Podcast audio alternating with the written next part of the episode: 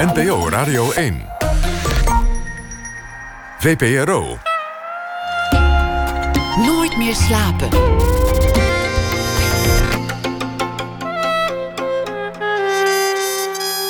Met Pieter van der Wielen. Goedenacht en welkom bij Nooit meer slapen. Erik-Jan Harmens vat de voorbije dag samen in een verhaal... en dat draagt hij na ene voor. Komt jazzbassist Tony Overwater op bezoek. Hij werkte aan een album van de Libanese zangeres Rima Shaish... en ze gaan samen op tournee door Nederland, een korte tournee. Maar we beginnen komend uur met Wim Helsen. Er wordt naar u geluisterd, heet zijn nieuwe theatershow... vanaf heden te zien, eerst in Nederland, daarna ook in België. Het publiek zit klaar. De begrafenisdienst begint. Alleen de ceremoniemeester is pas op het laatst gevraagd om ook eens in te vallen. En geheel vlekkeloos verloopt de uitvaart dan ook niet. Alle gevoeligheden worden met voeten getreden. Wim Helsen die uh, maakte weer een prachtige show van. Hij had andere carrières ooit. Docent, verkoper van Tupperware en redacteur bij de Belgische radio. Maar hij wilde zijn fantasie serieus nemen, zei hij al tegen collega's. In 2002 gebeurde dat. Hij stond in de finale van het Leids Cabaret Festival. Het betekende in Nederland zijn doorbraak. Zijn vorige shows heten Spijtig, Spijtig, Spijtig en Het Uur van de Prutser. Hij won meerdere keren de Pudifinario, een belangrijke cabaretprijs. En hij maakte op de Vlaamse televisie ook een onvolprezen prachtig interviewprogramma Winteruur met een slapende Golden Retriever als belangrijkste decorstuk. Wim Helsen, hartelijk welkom. Dank u. Is natuurlijk ook, ook, ook een prachtig, prachtig gegeven, zo'n zo'n begrafenis. Dat, dat, dat, als, als jij een, een begrafenis doet op het podium, dan heeft iedereen meteen herinneringen. En die kunstmatige gevoeligheid die eromheen hangt, die, die vertaalt zich ook een beetje naar dat theater waar jij staat. Ja, dat klopt. Het is ook uh, achteraf uh, altijd leuk om met mensen te praten over begrafenissen. Bijna iedereen heeft verhalen over uh, begrafenissen en wat er daar allemaal kan mislopen of, of net niet. Maar vaak gaat het over wat er, wat er allemaal mis kan gaan op begrafenissen. Soms ja, onnavolgbare verhalen met, met um, hoe heet het, van, die, van die glazen buisjes waarin dan de assen van de overledene zitten die dan kapot springen, waarna de assen nog verzameld moet worden en in, een, uh, in zo'n klein assenbakje uh, gedaan, om dan verdeeld te moeten worden tussen de vrouw en, en de kinderen. De vrouw die uh, niks met de kinderen te maken wil hebben, omdat ze de stiefmoeder is. Ook al, al dat soort verhalen vertellen mensen of hebben mensen mij al verteld? Naar ja, je hoort nu, nu, alle anekdotes over, over de, de, begrafenis. Ja, de, de laatste begrafenis waar ik was, daar, daar wilde de overledene graag Leonard Cohen horen. En dat werd dan ook aangekondigd. En toen begon iemand achter in de zaal heel onrustig heen en weer te lopen. En, en heel snel op zijn iPhone een liedje van Leonard Cohen te zoeken. Echt? En dan moest hij dat inpluggen en die installatie. Nou ja, ik dacht, ach ja, dat hoort erbij, hè. Dat, is, dat is het leven. Maar... Hoe, hoe heb je dat beleefd? Ja? Was het Oh ja, ik dacht, zo is het leven. Het paste ook bij de chaos die de, die de overledene van zijn eigen leven had gemaakt. is het waar, ja. Zo is het. Wat was het moment dat je dacht, god, mijn, mijn nieuwe programma, een, een begrafenis, dat, dat is een, een prachtig uitgangspunt? Ik had uh, een paar begrafenissen meegemaakt. Uh, en ja, het, het trof mij hoe. Uh, wat een belevenis dat dat kan zijn. Een begrafenis, een heel heilzame, uh, goede belevenis kan dat zijn. Um, maar er kan ook heel veel misgaan, viel mij op. Het is eigenlijk ook. Een, een, een uh, begrafenis is ook altijd een soort opvoering, een, een soort toneelstuk. Een echt toneelstuk dan. Um, dus dat had en, en er kan ook heel veel misgaan. En je hoeft als uh, figuur die een begrafenis leidt, of dat nu een pastoor is of iemand anders, je hoeft niet veel verkeerd te doen of het wordt je kwalijk genomen, viel mij ook op. Um, en, de, dus dat, en bovendien is het dan ook nog eens een uh, herinnering, als het los van het feit of het uh, goed loopt of niet goed, zo'n begrafenis, herinnert het ons aan onze eigen sterfelijkheid op een heel uh, directe manier, uh, die ik eigenlijk als, hoe moet ik het zeggen, reinigend ervaar, of, toch op zijn minst aangenaam, omdat het ballast doet loswerken. Dus ik had een paar begrafenissen meegemaakt en toen had ik al gedacht van ja, ik wil daar wel iets over doen, over zo'n sterfelijkheid. Ook omdat dat altijd actueel is en van alle mensen, omdat dat iets is wat ons onderscheidt van andere levensvormen zoals we die kennen, is dat wij weten dat we zullen sterven.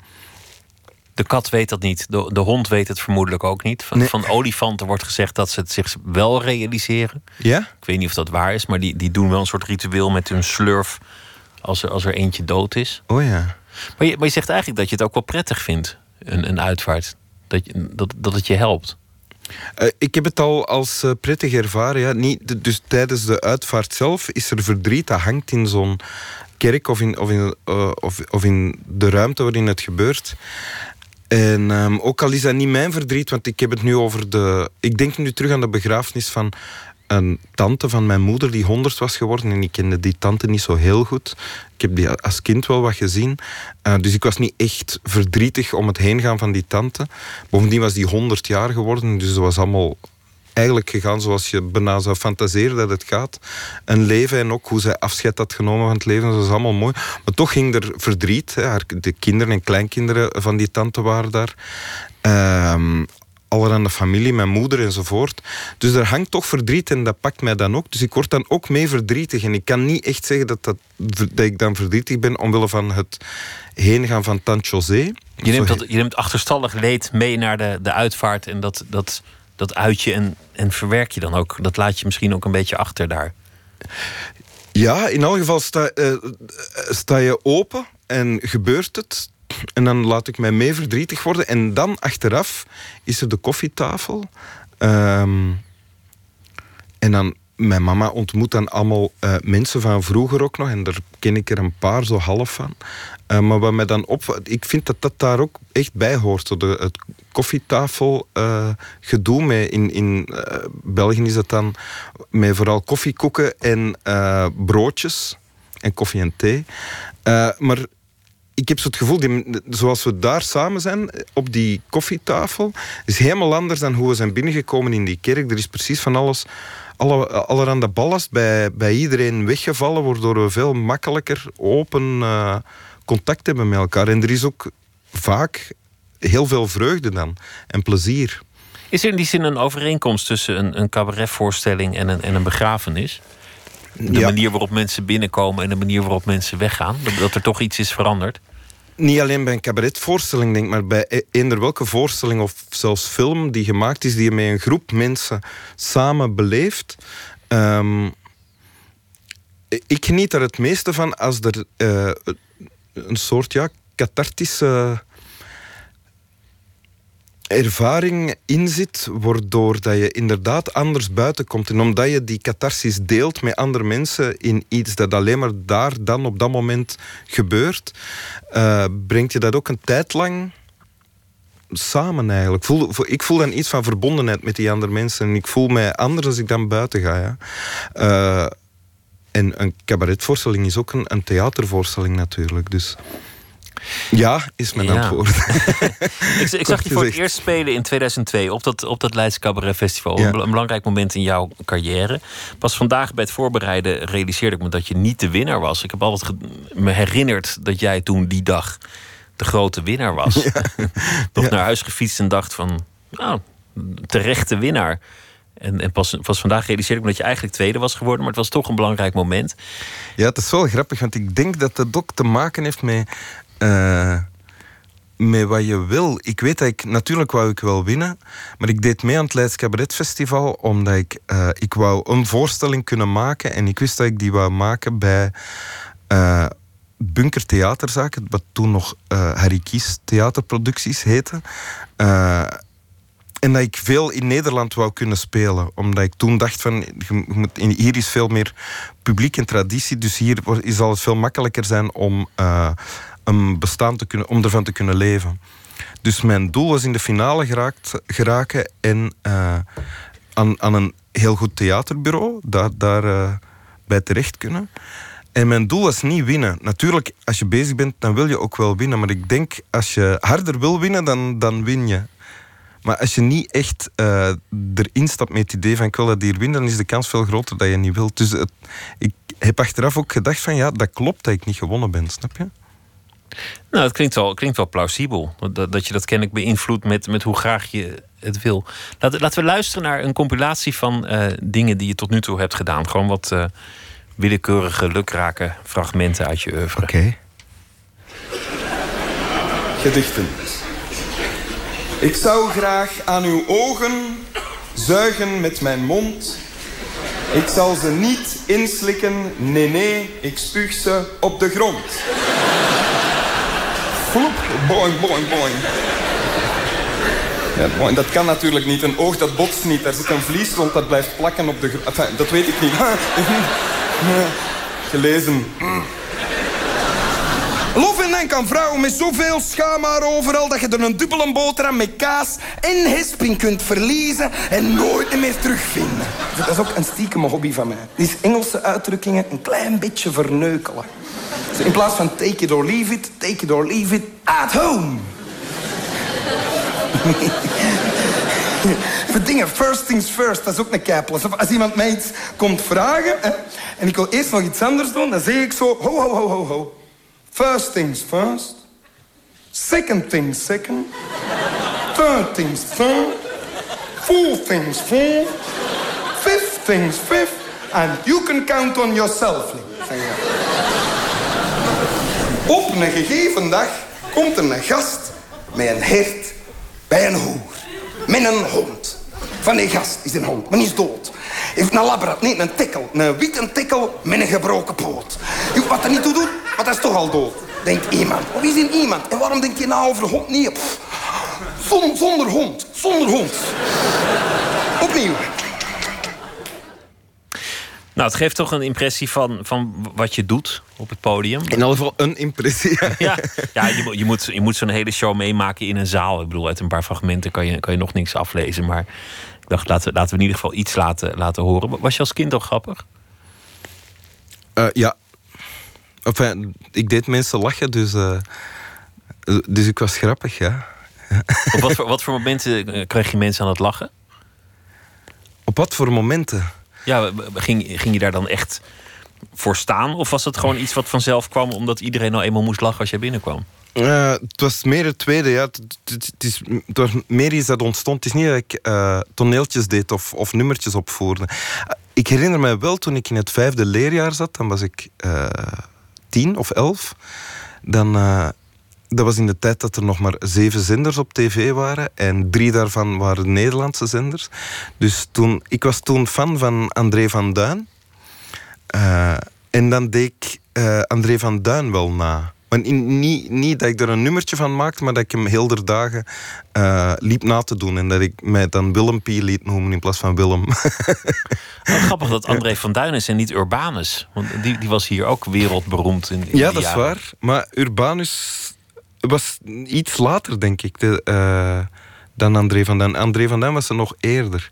En... Uh, ja, en ik zei daarnet, ik was fan van André van Duin, maar als ik het nu terugzie, niet dat ik er vaak naar uh, zit te kijken, maar dat gebeurt wel eens, dan vind ik het eigenlijk nog altijd fantastisch. De uh, ongelooflijke vrijheid en het plezier waarmee hij die kinderlijke onnozelheid op het toneel zit, blijft aanstekelijk, vind ik. Waarmee ik niks uh, over, slechts over Urbanus wil zeggen, maar ja... Nou, die shows van, van André van Duin waren hilarisch. En, en die man heeft op de een of andere manier een enorme lach om zich heen. Ja. Hoe, hoe weinig die ook doet soms. De zaal gaat stuk zodra die opkomt. Ja, ik heb hem nog nooit live gezien. Ik zou het eigenlijk wel eens willen... Dus kijk, voilà, dat is een, een voornemen nu. Uh, ik ga hem wel eens live zien. Ik heb hem wel ontmoet, een hele aardige, timide man eigenlijk. Ja. Wat voor gezin kom je uit? Ik heb twee broers en dan een ouderpaar. Mijn uh, vader die was heel veel uithuizig en mijn moeder was een typische huisvrouw, maar ze gaf ook, uh, ze gaf ook les. Snit en, na, uh, ja, snit en na, naailes zo, op een middelbare school. En nadien aan volwassenen. Um, en mijn broers en ik waren alle drie uh, goede studenten die naar wat bij jullie het gymnasium uh, heet, gingen, waar we ja, eigenlijk heel, heel doorsnee allemaal, denk ik, als ik het zo vertel. Een heel gewoon gezin eigenlijk. En je, ja. je vader was veel weg, wat, wat deed hij? Uh, de, uh, hij was een soort uh, een mengeling tussen een ingenieur en een verkoper. En dat, uh, ja, dus te ingewikkeld om helemaal uit te leggen, denk ik. Wat hij precies deed. Ik wil het wel doen. En je hebt zo reinigingswagens. En die zo bijvoorbeeld hoge druk reinigingswagens of beerwagens. je hebt telkens een chassis en dan moet een, de opbouw gebeuren van zo'n wagen. En die opbouw, afhankelijk van de wens van de klant, is die zus of zo. En dat, dus dat moet worden bedacht en uitgetekend. Deed mijn vader dan en hij zorgde er dan ook voor dat dat zo werd uitgevoerd. En dan verkocht hij zo... Um, twee of twaalf of 24 wagens aan uh, klanten. En dat deed hij voor verschillende bedrijven en dan nadien voor zichzelf uh, als zelfstandige. Wat dan mislukt is omdat hij uh, drankzuchtig was. Dus dat bedrijf dat hij zelf heeft opgestart is aan failliet gegaan. En dan is hij nog wat gaan werken in Saoedi-Arabië voor een ex-klant van hem. Voor een drankzuchtig man een, een, lastige omgeving, maar... Ja, maar toen was hij van de drank af. En dat was een goede omgeving, dacht hij, om van de drank af te blijven. Wat ook wel... Allee, ik denk dat hem dat ook wel gelukt is. Had je een goede band met hem? Uh, nee. Nee, ik heb ru veel ruzie gemaakt met hem. En hij uh, was een ge gevrongen, gefrustreerde nogal grillige man met heel veel woede in hem. Dus was er was in het gezin waar ik uitkwam, was er eigenlijk altijd heel veel plezier. Uh, en vanaf het moment dat hij er was, was er, uh, dan hing er spanning. Want er kon, kon altijd bij het minste omslaan in, uh, ja, in de richting van waar dat er ja, alleen maar woede was en ruzie. dus dat was er altijd spanning. Natuurlijk, in die spanning probeerde dan ook nog wel geprobeerd eraan te ontsnappen. Wat ik dan ook deed samen met mijn broers door grappen te maken of door gewoon het huis te ontvluchten natuurlijk. Wat ik uiteindelijk ook heel vaak heb gedaan. Hij was er vaak niet en dan was het gezellig. En als hij kwam, dan, dan moesten jullie maar weg of proberen er het beste van te maken. Ja, ja, zoiets. En ondertussen op de, op de tippen van je tenen lopen, want anders was het weer ruzie. En als je 15, 16 jaar bent, dan, dan trekt u dat niet zo hard aan dat er ruzie is. Maar het probleem was, als er dan ruzie was, uh, ik had niet zoveel probleem met ruzie maken met mijn vader. Een tijd lang, maar uiteindelijk was mijn moeder er altijd slachtoffer van. Omdat uiteindelijk het feit dat ik dan een ruzie had, of een van mijn broers met hem, was uiteindelijk altijd haar schuld. En dan zag zij er vanaf, waardoor ik ook ben gestopt met ruzie maken uh, met hem op een bepaald moment. En dat is eigenlijk ook heel slecht geweest, denk ik. Want ik heb dan ook een, echt een tijd lang. Uh, ja, je, begint dan op te kroppen, hè, en dat is sowieso niet goed. Je durfde op een gegeven moment geen ruzie meer te maken om je moeder te sparen. Ja, zoiets, ja. ja. Had je de neiging, als, als je dan toch met humor moest ontsnappen aan die, aan die spanning, om ook de spot met hem te drijven, om hem met humor te bestrijden? Ja, natuurlijk. Nee, eh, al, nu, als ik, bij al die dingen die ik nu zeg, ik besef dat. Uh dat dat niet zo uitzonderlijk is. Dat, is, is er zijn uh, veel meer dysfunctionele gezinnen dan functionele gezinnen, denk ik. Uh, maar bon, ja, je kunt maar uh, kijken naar wat je zelf hebt meegemaakt. Hè. En wat wij deden was dan ook wel soms het randje opzoeken. Ja. hem imiteren waar hij bij zat. Door, hoe meer hij dronk, hoe meer hij zijn dialect begon te praten. Een dialect uit de buurt van Mechelen in België. En ik en mijn broers, wij praten dat dialect niet. We, we woonden ook in Antwerpen en niet, niet in de buurt van Mechelen. Maar uh, dat was zo'n beetje een spel om hem, hem te imiteren waar hij bij zat. Wat hem nog veel bozer maakte natuurlijk. Als hij het door had, ja. Dus we moest altijd, dus was altijd proberen om zo net te gaan tot waar hij het niet door had. En als hij het dan door had, ja, dan was het te laat en dan was het... Dan brak de hel los. Uh, maar ja, als het dan gelukt was, dan hadden we wel heel veel plezier gehad. Uh, als het gelukt was, bedoel ik om met hem de spot te drijven zonder dat hij het zelf door had. Dan, uh, ja, dan voelde dat wel als een soort overwinning, hoe banaal en dom ook. Maar het schept ook wel een grote, verband, een gro grote verbinding natuurlijk met die, met, met mijn nou broers met, en mijn moeder, met wie we dat allemaal samen hebben meegemaakt. Als je dan samen lol hebt, zeker als hij het niet door heeft, dan heeft hij jullie er niet onder gekregen. Dan ben je niet, niet geterroriseerd door de spanning. Maar dan ben jij eigenlijk de baas, omdat je als laatste kunt lachen. Dat is waar. Dan dat is humor waar. een wapen. Ja, dat is het subversieve van de humor, want het gaat om macht dan ook op dat moment natuurlijk. Vanaf dat hij er is, wil hij een soort, eh, of wou hij op, op een of andere manier uh, domineren en invloed uitoefenen. En je wil daar onderuit, maar je kan er niet onderuit, of je denkt dat je er niet onderuit kan, en dan helpt dat. Ja. En dan word je glad voor wat je nu net die terreur noemt. Maar, en terreur is natuurlijk een groot woord, maar op dat moment voelt het wel zo. Ja? Omdat je, als je kind bent, kan je nog niet weg, ook niet. Dus dan zit je daarin vast in die situatie. Dus dan is dat wel een soort terreur. En een belemmering. Je, je wilt thuiskomen en gestimuleerd worden door je ouders. Of applaus krijgen voor wat je nou weer voor moois hebt gedaan. En uh, je tekening laten zien of je opstel voorlezen. Ja, maar dat weet je op dat moment nog niet. Maar dat is ook iets als je kind zegt. Je hebt geen idee van hoe het er in andere gezinnen aan toe gaat. Ik weet nog dat ik uh, uh, verbaasd kon zijn op mijn nog maar 13, 14 jaar of zo over hoe sommige van mijn vrienden of vriendinnen omgingen met hun, met hun vader. Dat ik dat nauwelijks kon geloven. En ik weet ook nog wat een opluchting het was als ik dat. Want ik begon me dan ook te schamen over uh, hoe mijn vader was. Dus ik herinner mij ook nog de opluchting die ik voelde toen ik voor het eerst uh, maten vond die tegen mij klogen over hun vader. En dat je dat zo gewoon tegen elkaar, dat je tegen elkaar kan bijna opschippen over wat voor een klootzak dat uw vader is. Bij al die dingen gezegd zijn, ik vind mijn vader geen klootzak of zo. Maar op dat moment was dat wel zo. Is het ooit, ooit goed gekomen? Hebben jullie ooit een goed gesprek gehad en ben je hem ooit gaan begrijpen? Uh, afgelopen zondag uh, is mijn, hebben we de verjaardag van mijn moeder gevoerd. En toen zat mijn vader, er, was mijn vader er ook bij, mijn, mijn broers. En uh, toen heb ik want ik heb het vandaag nog verteld aan iemand. Eigenlijk de hele tijd alleen maar. Uh, ik heb me niet geïrriteerd aan hem. Ik ben niet kwaad geworden. Ik heb niks moeten onderdrukken. Ik heb eigenlijk de hele tijd mijn mededogen, zijn aanwezigheid ook ervaren en gezien wat zijn. Uh, ja, vooral machteloosheid gezien eigenlijk. Natuurlijk, hij drinkt nu ook al een tijd niet meer. Ondertussen is hij ook een oude man geworden, is 78 nu. Dus veel van de ja, woede en agressie die er vroeger in zat, die, die is nu getemperd. Dus het is makkelijker. Uh, en ik ben zelf ook veranderd natuurlijk. En dat is eigenlijk uh, een, uh, een heel goede ervaring. Het is wel iets dat mij opvalt dan. Hè? Om hem als, als kwetsbare man te zien en te merken dat, dat je naar hem kunt kijken zonder irritatie. Of... En ook zonder dat ik daar iets aan wil veranderen. Want het is de, de idee van dat ik mij begrepen moet weten door hem. Uh, of mijn woede, mijn kwaadheid op hem begrepen weten. Uh, was ook niet aanwezig. Lijk je op hem? Heb jij, heb jij zijn karakter ook voor deels geërfd?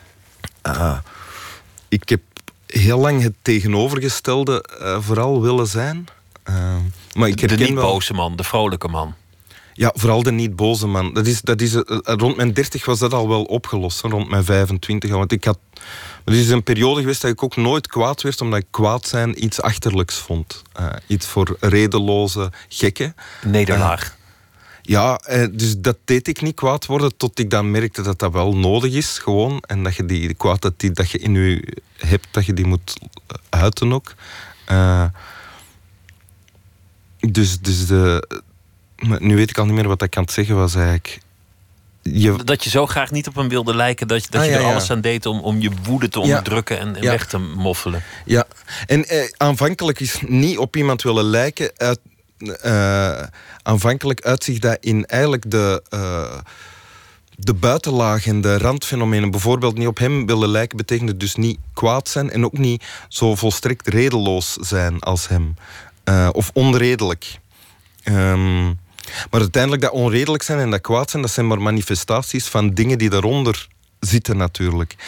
En uh, ik denk dat ik veelal niet... On, ik, ik denk niet dat veel mensen mij onredelijk zullen uh, noemen of genoemd hebben tot nu toe. Of ook niet iemand die uh, kwaad is en makkelijk omslaat in iets woedends. Maar van de dingen die eronder zitten zijn ook wel dingen die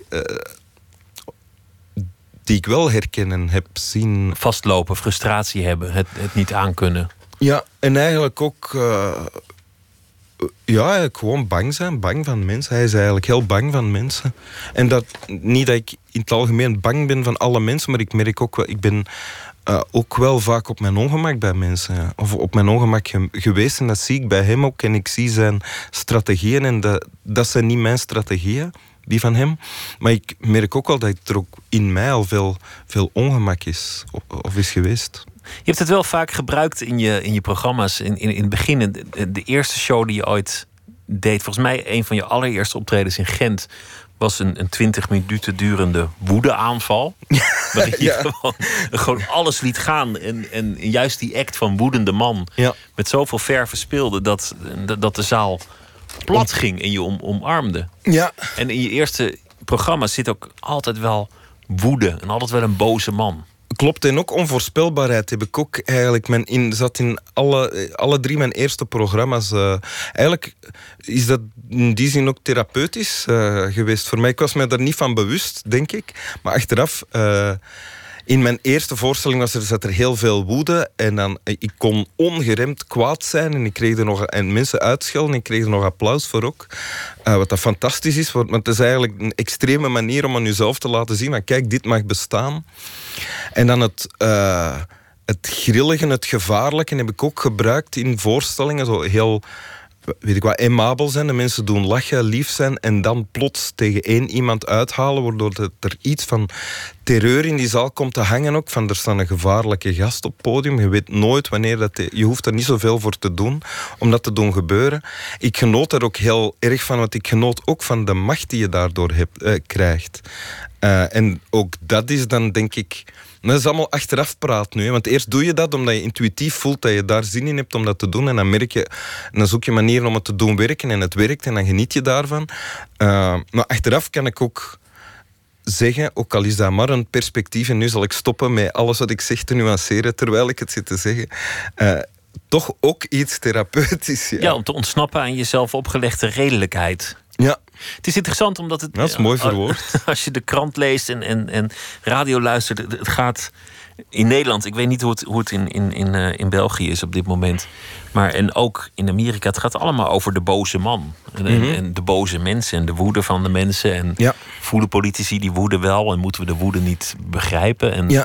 de, de publieke omroep die had eh, een nieuw beleidsvoornemen in een open brief. Dat ze programma's moeten maken voor de boze mensen. Mm -hmm. Ik weet niet hoe zo'n programma eruit moet zien, maar ik had wel een titel bedacht: Heel Holland kookt. Dat vond ik al een mooie titel. Maar, ja. maar, maar, maar het, het, is raar dat die woede bijna een epidemie lijkt. Uh, ik, heb er, ik heb er vandaag nog uh, gedachten over gehad. Uh, over Trump dan bijvoorbeeld en de aanhangers van Trump en wat maakt dat mensen daarop Ik heb dat ook bijna obsessief gevolgd in de aanloop naar de verkiezingen. En ik heb het heel lang gevolgd met de blik van uh, hoe kan dat nu? Hoe kunnen mensen dat allemaal blijven gelopen? Hoe hardnekkig kan je de leugens die hij verkoopt allemaal blijven ontkennen en meegaan daarin? En dan, maar nu is dat veranderd en ik denk dat het te maken heeft met um, wat Trump eigenlijk ongegeneerd en schaamteloos tentoonspreidt, is negativiteit. Uh, ik denk dat 85% van de boodschappen die hij de wereld instuurt, gaan over obstakels. Mensen, groepen mensen, uh, democraten, Hillary Clinton, Mexicanen. Uh, weet ik welke groepen of mensen nog allemaal uh, die hij kleineert. Of, of waarover hij zijn frustratie uit. En um, negatief zijn is niet sexy, hè? is niet aantrekkelijk. Maar hij is zo overduidelijk wel negatief en met zoveel overtuiging en, uh, en vertrouwen in het feit dat dat mag, dat dat aantrekkelijk wordt. Dat het ook voelt alsof het meer waar is dan de tussen aanhalingstekens positieve boodschap die de Democraten verkopen. Uh, Misschien omdat het oprechter is, dat zijn woede oprechter overkomt dan het positivisme van de anderen. Het komt oprechter over, ja. Er is iets dat niet ontkend wordt. Terwijl bij uh, Hillary Clinton bijvoorbeeld heb je wel het, of, of kan er het gevoel zijn dat zij dingen ontkent. Hoe, ik, ik, ik zou, als ik honderd keer mocht stemmen, alle honderd keer op Hillary Clinton stemmen. Maar het helpt wel om van binnenuit te proberen begrijpen wat het is dat. Uh, en van binnenuit dan bedoel ik vanuit mezelf. En dan weet ik van, ik heb dat ook al zo ervaren, dat mensen die heel negatief zijn, of, en dat wel op een grappige of interessante uh, of overtuigde manier uiten, dat dat ook iets aantrekkelijks heeft. Omdat dat heel waar lijkt. Die negativiteit is niet gelogen. Hoe ze zich manifesteert wel, maar die negativiteit dat die er is, is niet gelogen. En die moet mogen bestaan. Het hoort, het negativiteit hoort er ook bij. En woede is, is ook deel van het bestaan, toch? Uh, ja, dat zit ook in ons. En we, kunnen, uh, we zijn het erover eens dat het beter is om niet negatief te zijn. Maar dat kan alleen maar als we eerst erkennen dat er ook in ons, in mij en in jou, negativiteit huist. En dat die dagelijks aanwezig is.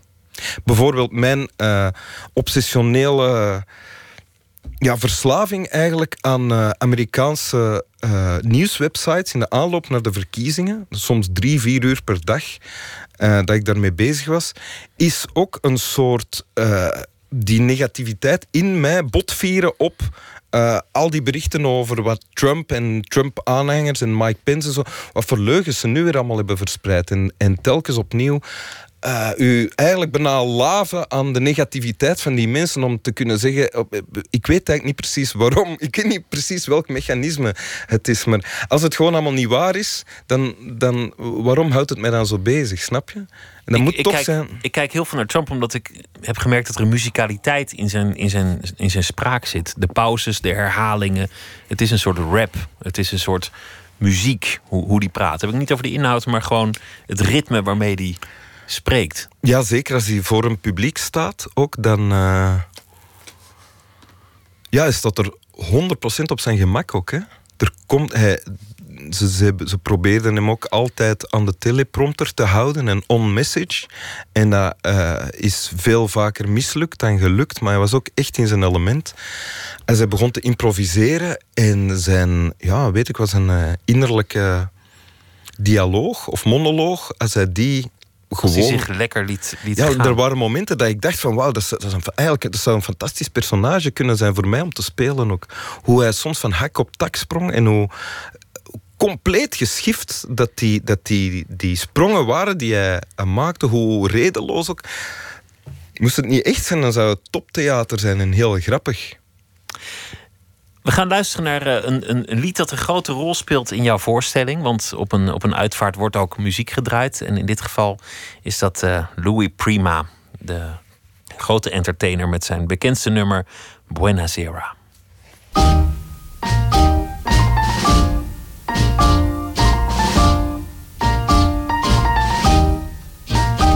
Buonasera, signorina, buonasera.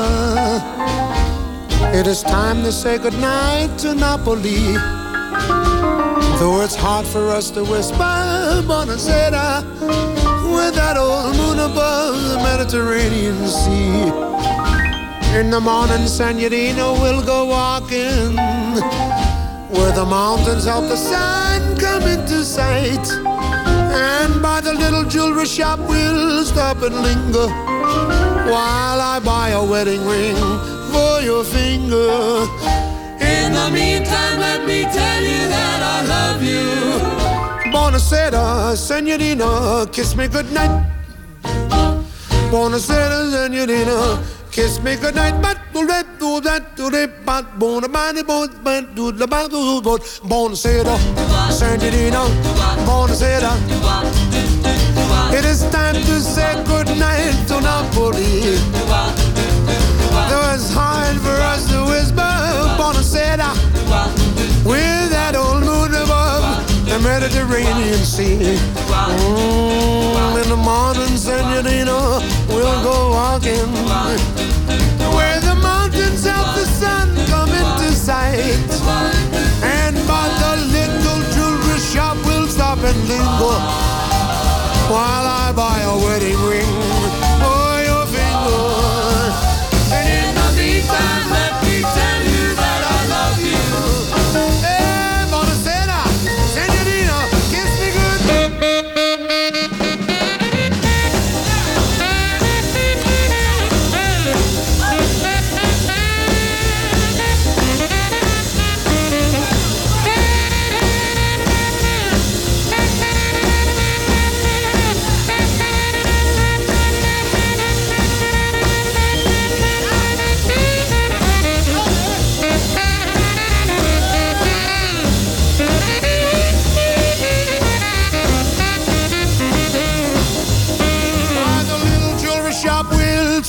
linger while I buy a wedding ring for your finger.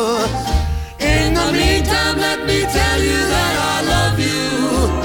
Buonasera, senorina, kiss me goodnight. Buonasera, senorina, kiss me goodnight. Mm, senorina, kiss me goodnight.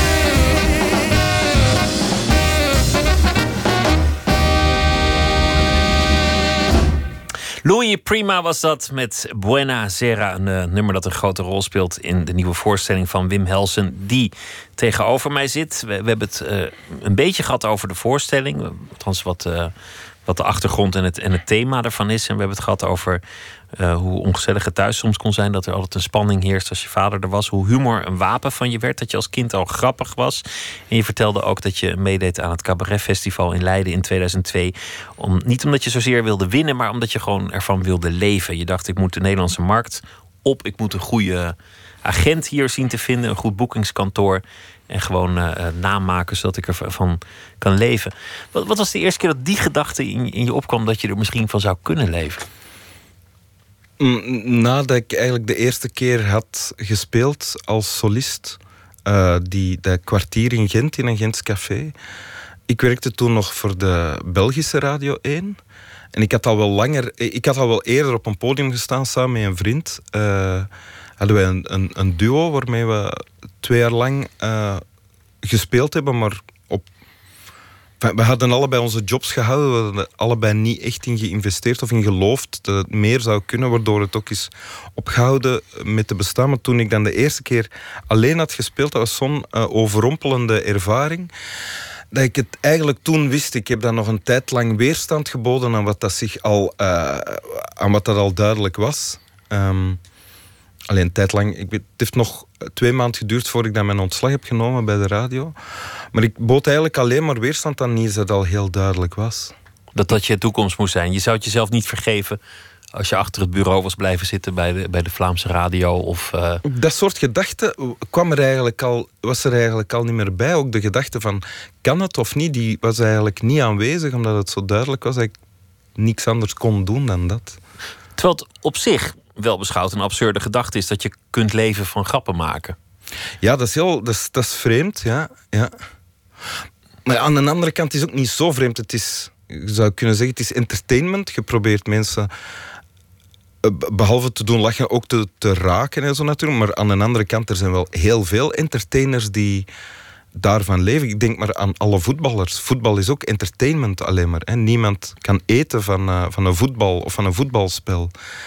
Uh, nee, maar, maar als, je, als je jong bent en opgroeit en, en waarschijnlijk toch vanuit huis meekrijgt. Nou ja, jij kreeg vooral mee dat je, dat je stil moest zijn als je vader thuis was. En, en je moeder, die, die, die had het. Nou, die had zichzelf ook niet maximaal ontplooid. Mm -hmm. Dan, dan krijg je toch een soort degelijkheid mee. Van nou jongen, kies maar een baan waar je, waar je later een goed pensioen aan overhoudt. Of uh, iets dat zekerheid biedt. Ja, maar ik zou, ik zou het geen degelijkheid noemen. Ik zou het eerder voorzichtigheid uh, noemen. En uh, je moet ook gewoon de, het moet, je moet het voor je kunnen zien dat het mogelijk is. En dat was het voor mij, dat ene optreden, uh, was het keerpunt. Ik zag plots dat het kon. Omdat het publiek op je reageerde, omdat je, dat je zag dat je iets kon met het publiek en andersom. Ja, ja omdat het mij energie gaf en omdat het publiek uh, energie kreeg van wat ik deed. Um, en dat was zo, dat was onweerlegbaar. Snap je? Dat was, dat was onontkoombaar. En dat het ook ik had voordien al wel het vermoeden van... Ik, ik, als, ik, als ik cabaret zag of als ik theater zag, van ik kan ook zoiets doen gebeuren. Maar ja, zo'n vermoeden blijft maar een vermoeden. En plots was het uh, geconcretiseerd en kon ik het niet langer ontkennen. Um, je moet het ook kunnen zien natuurlijk. En vanaf dan kon ik het zien, wist ik dat het kon. Je hebt uh, cabaretiers die, die voorstellingen maken heel erg over politiek. Het, het traditionele cabaret. Van uh, oh, oh, wat is het uh, toch een bende daar in Brussel of, of, of in Den Haag of waar, waar je het ook doet. Bij jou is dat niet aan de hand. De actualiteit speelt geen rol. Je maakt geen grappen over dingen in het nieuws, over, over, over de politiek. Het gaat heel erg over, nou ja, menselijke omgang. Ja. Eigenlijk vrij abstracte filosofische thema's die, die je over het voetlicht brengt. Ik zou het zelf niet abstract filosofisch willen noemen, want het begint eigenlijk toch altijd bij een concrete situatie en een concreet gevoel. Uh, en omdat het vorm krijgt, zou je, kan het dingen worden wat geabstraheerd. Maar het is nooit een filosofische gedachte of iets abstracts dat mij, dat mij inspireert in eerste instantie. Uh, maar dat is interessant, want ik dacht dat. Ik dacht dat, het al, dat, jij, dat je een uitgangspunt nam: uh, spijt, onvermogen, het, tekort aan communicatie. En dat je van daaruit begon te werken. Nee, het is altijd iets in mij. Het is iets in mij, iets wat ik heb gemerkt in mij, in mezelf. In het geval van spijt, spijtig, spijtig, spijtig, bijvoorbeeld. Uh, ik merkte van oh, iets waar ik me heel erg aan irriteerde in die periode was uh, hoe mensen zichzelf kunnen opsluiten in hun eigen kokon van gelijk en uh, liever dan eruit te breken. En liever dan eruit te breken en iets te doen gebeuren, dat willen blijven koesteren, ook al maakt het hen ongelukkig. En dus onbegrip, koesteren niet alleen eh, de avond zelf van de ruzie, maar ook twintig jaar later nog altijd. En ik vond dat. Uh, ja, als ik, dan, ik merk dat dat mij irriteert. En in eerste instantie denk ik dan van ja, dat is omdat ik dat zelf niet heb. En omdat ik vind dat andere mensen anders in elkaar zouden moeten zitten. Maar ik weet dat dat dan waarschijnlijk niet klopt en dat het waarschijnlijk ook in mij zit en dat ik het zelf niet wil zien. Um, dus dan ga ik ermee aan de slag. En dan niet veel nadat ik die gedachte had gehad, gebeurt er iets waarop, waarvan ik denk van ah, het is een prachtige situatie om mee te beginnen werken dan. Uh, en dat was aan het begin van Spijtig, Spijtig, Spijtig bijvoorbeeld. Maar, maar dus, ik wil maar zeggen, dat zijn eigenlijk heel concrete uh, dingen het mooie aan de titel is. En, en, ik denk ook dat, sorry dat ik je onderbreek, maar ik denk ook dat het belangrijk is dat het toch iets, een, uh, dat het dat soort lading heeft bij alles in eender wie, omdat het anders steriel kan worden. Je moet, moet wel er moet engagement in zitten eigenlijk. En engagement komt vandaar. Ik denk als ik uh, mijn, mij concentreer en mijn aandacht richt op iets dat in mij gebeurt en dat in mij misgaat, uh, en ik doe dat goed, dan heeft het ook altijd betekenis voor andere mensen, snap je? Wat jij verprutst, dat zal een ander ook wel verprutsen. Op, op zijn manier, hè? maar er zal wel iets herkenbaar aan zijn. Want ik kan alleen maar. Uh, dingen die met mij missen, dat zijn alleen maar dingen die missen met mensen. Wat, wat, wat, ik mooi vond aan spijtig, spijtig, spijtig, alleen al de titel. En dat, dat is eigenlijk ook wat in, wat in die voorstelling steeds, steeds onder de huid terugkwam. Is dat als je dat zegt, spijtig, dan, dan heb je geen spijt het, is meer, het is meer iets dat je zegt om er, om er vanaf te zijn. Het, het is zelfs een relativering. Ja, ja, spijtig. Ja, dat is waar, ja. ja. Het, het onvermogen om werkelijk berouw te hebben of, of je eigen fouten in te zien. En gewoon maar doordenderen. Ja, als je zegt spijtig. Je kan zeggen spijtig dat het regent. Hè? Uh, want we wouden vandaag gaan picknicken. En dan klopt het.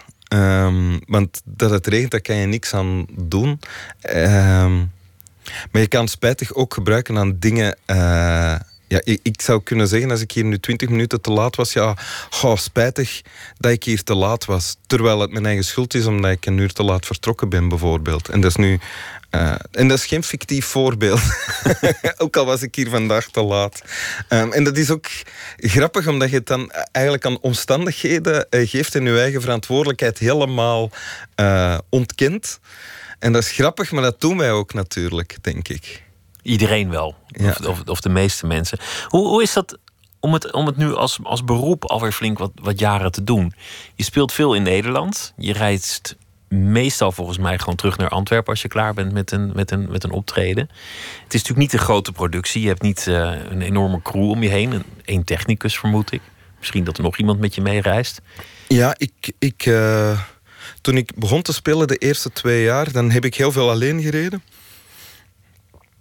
En uh, dan merkte ik ook wel dat dat eigenlijk wel eenzaam is. Als je dan, weet ik wat, uh, vier uur in de auto hebt gezeten om in de kleine zaal in Meppel te gaan spelen voor uh, eh, 112 mensen.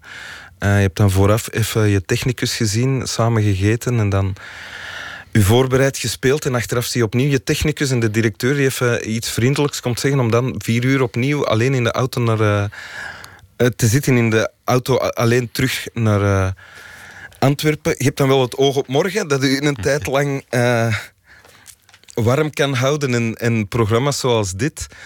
Maar ik heb dan wel redelijk snel ben ik beginnen veranderen. Ik ben allemaal vrienden en vriendinnen gaan inschakelen om met te rijden. Uh, naar en van optredens. Want dat was ook zoiets. Ja, de momenten dat er feestjes zijn of sociale aangelegenheden. Donderdag, vrijdag, zaterdagavond ben je bijna altijd aan het werken. Uh, dus ik moest manieren vinden ook om mijn vrienden te blijven zien. En Want je, je komt thuis in een, in, een, uh, in een huis waar iedereen al slaapt. Ik denk niet dat ze, dat ze voor je wakker blijven. Nee. Het is donker. Ja. En dan, dan, ja, dan zep je nog wat langs, uh, lang, langs nou ja, een of ander programma en dan, en dan ga je maar. Ga je Bijvoorbeeld, of je gaat nog op café, dat kan ook. Uh, maar dus mijn, mijn oplossing is geweest van, van uh, mensen inschakelen om met te rijden of samen met mijn technicus rijden. Uh, en niet, niet altijd alleen. En het is eigenlijk nu zo, als ik nu alleen onderweg ben, dan geniet ik van het alleen zijn ook. Omdat het met maten is, snap je? En dan sta je daar maanden aan één dat, eigen programma opnieuw uit te dragen en, die energie aan te voelen met het publiek. Maar, maar het, het zijn elke avond de, de, dezelfde grappen. Ja, maar daar is dan in mijn geval, mijn, mijn karakter helpt mij wel. Want als, ik, als het niet heel goed was, als het gisteren heel goed was en vandaag een beetje minder goed, dan voelt dat toch als een kwetsuur en ben ik er ongelukkig over. Uh, met als gevolg dat ik morgen uh, mijn aandacht richt op wat is er vandaag misgegaan. Uh, in welke stukken is er iets misgegaan. En omdat ik er altijd toe, mij ertoe gedwongen weet om dat altijd opnieuw te doen, uh, blijft het ook altijd leven. Want het gaat erom dat je, als je op het podium staat, moet je tot leven brengen in het hier en het nu van dat moment. Uh, wat je eerder al hebt bedacht en wat je misschien al wel honderd keer eerder hebt gedaan. Maar als je dat niet doet, dan werkt het niet zo goed, nog voor mij, nog voor het publiek. Um, en dat voelt niet goed. Dus um, de aard van het beroep is voor mij wel zo dat ik dat nooit. Niet nooit, maar dat het uh, bijna nooit voelt als herhaling. Want als het wel zo voelt, of als het routineus wordt, dan is het ook minder goed. Ik merk dan ook meteen dat er minder, minder wordt gereageerd of dat er iets misgaat. Je moet het elke dag voluit doen, anders, anders werkt het gewoon niet. Ja, dan. dan uh, de, het streven is toch altijd naar, naar zo. Ja, dat het de hele tijd echt. Uh, en, of grappig of ontroerend of spannend of, en op zijn minst boeiend is. En als dat één keer niet het geval is op een avond of vijf keer of een half uur lang, dat is dan echt heel erg. Uh... Het, het, mooie vind ik in, in, in deze voorstelling, ook in vorige voorstelling, dat, dat het soms bijna raakt aan andere kunstvormen. Dat het, dat het eigenlijk meer poëzie is op, op een, in, in, in een bepaald experimenteel uh, genre van de poëzie dan. Of dat het soms echt acteren is, toneel. Je houdt je helemaal niet aan, aan, aan het, strikte format van nu een grap en nu een grap. Het, ja. het waaiert uit. Ah, dat is tof, dank je. Dat is, een, uh... Zo, dus is dat ook iets wat je probeert? Ik ben daar niet mee bezig met daarmee. Uh...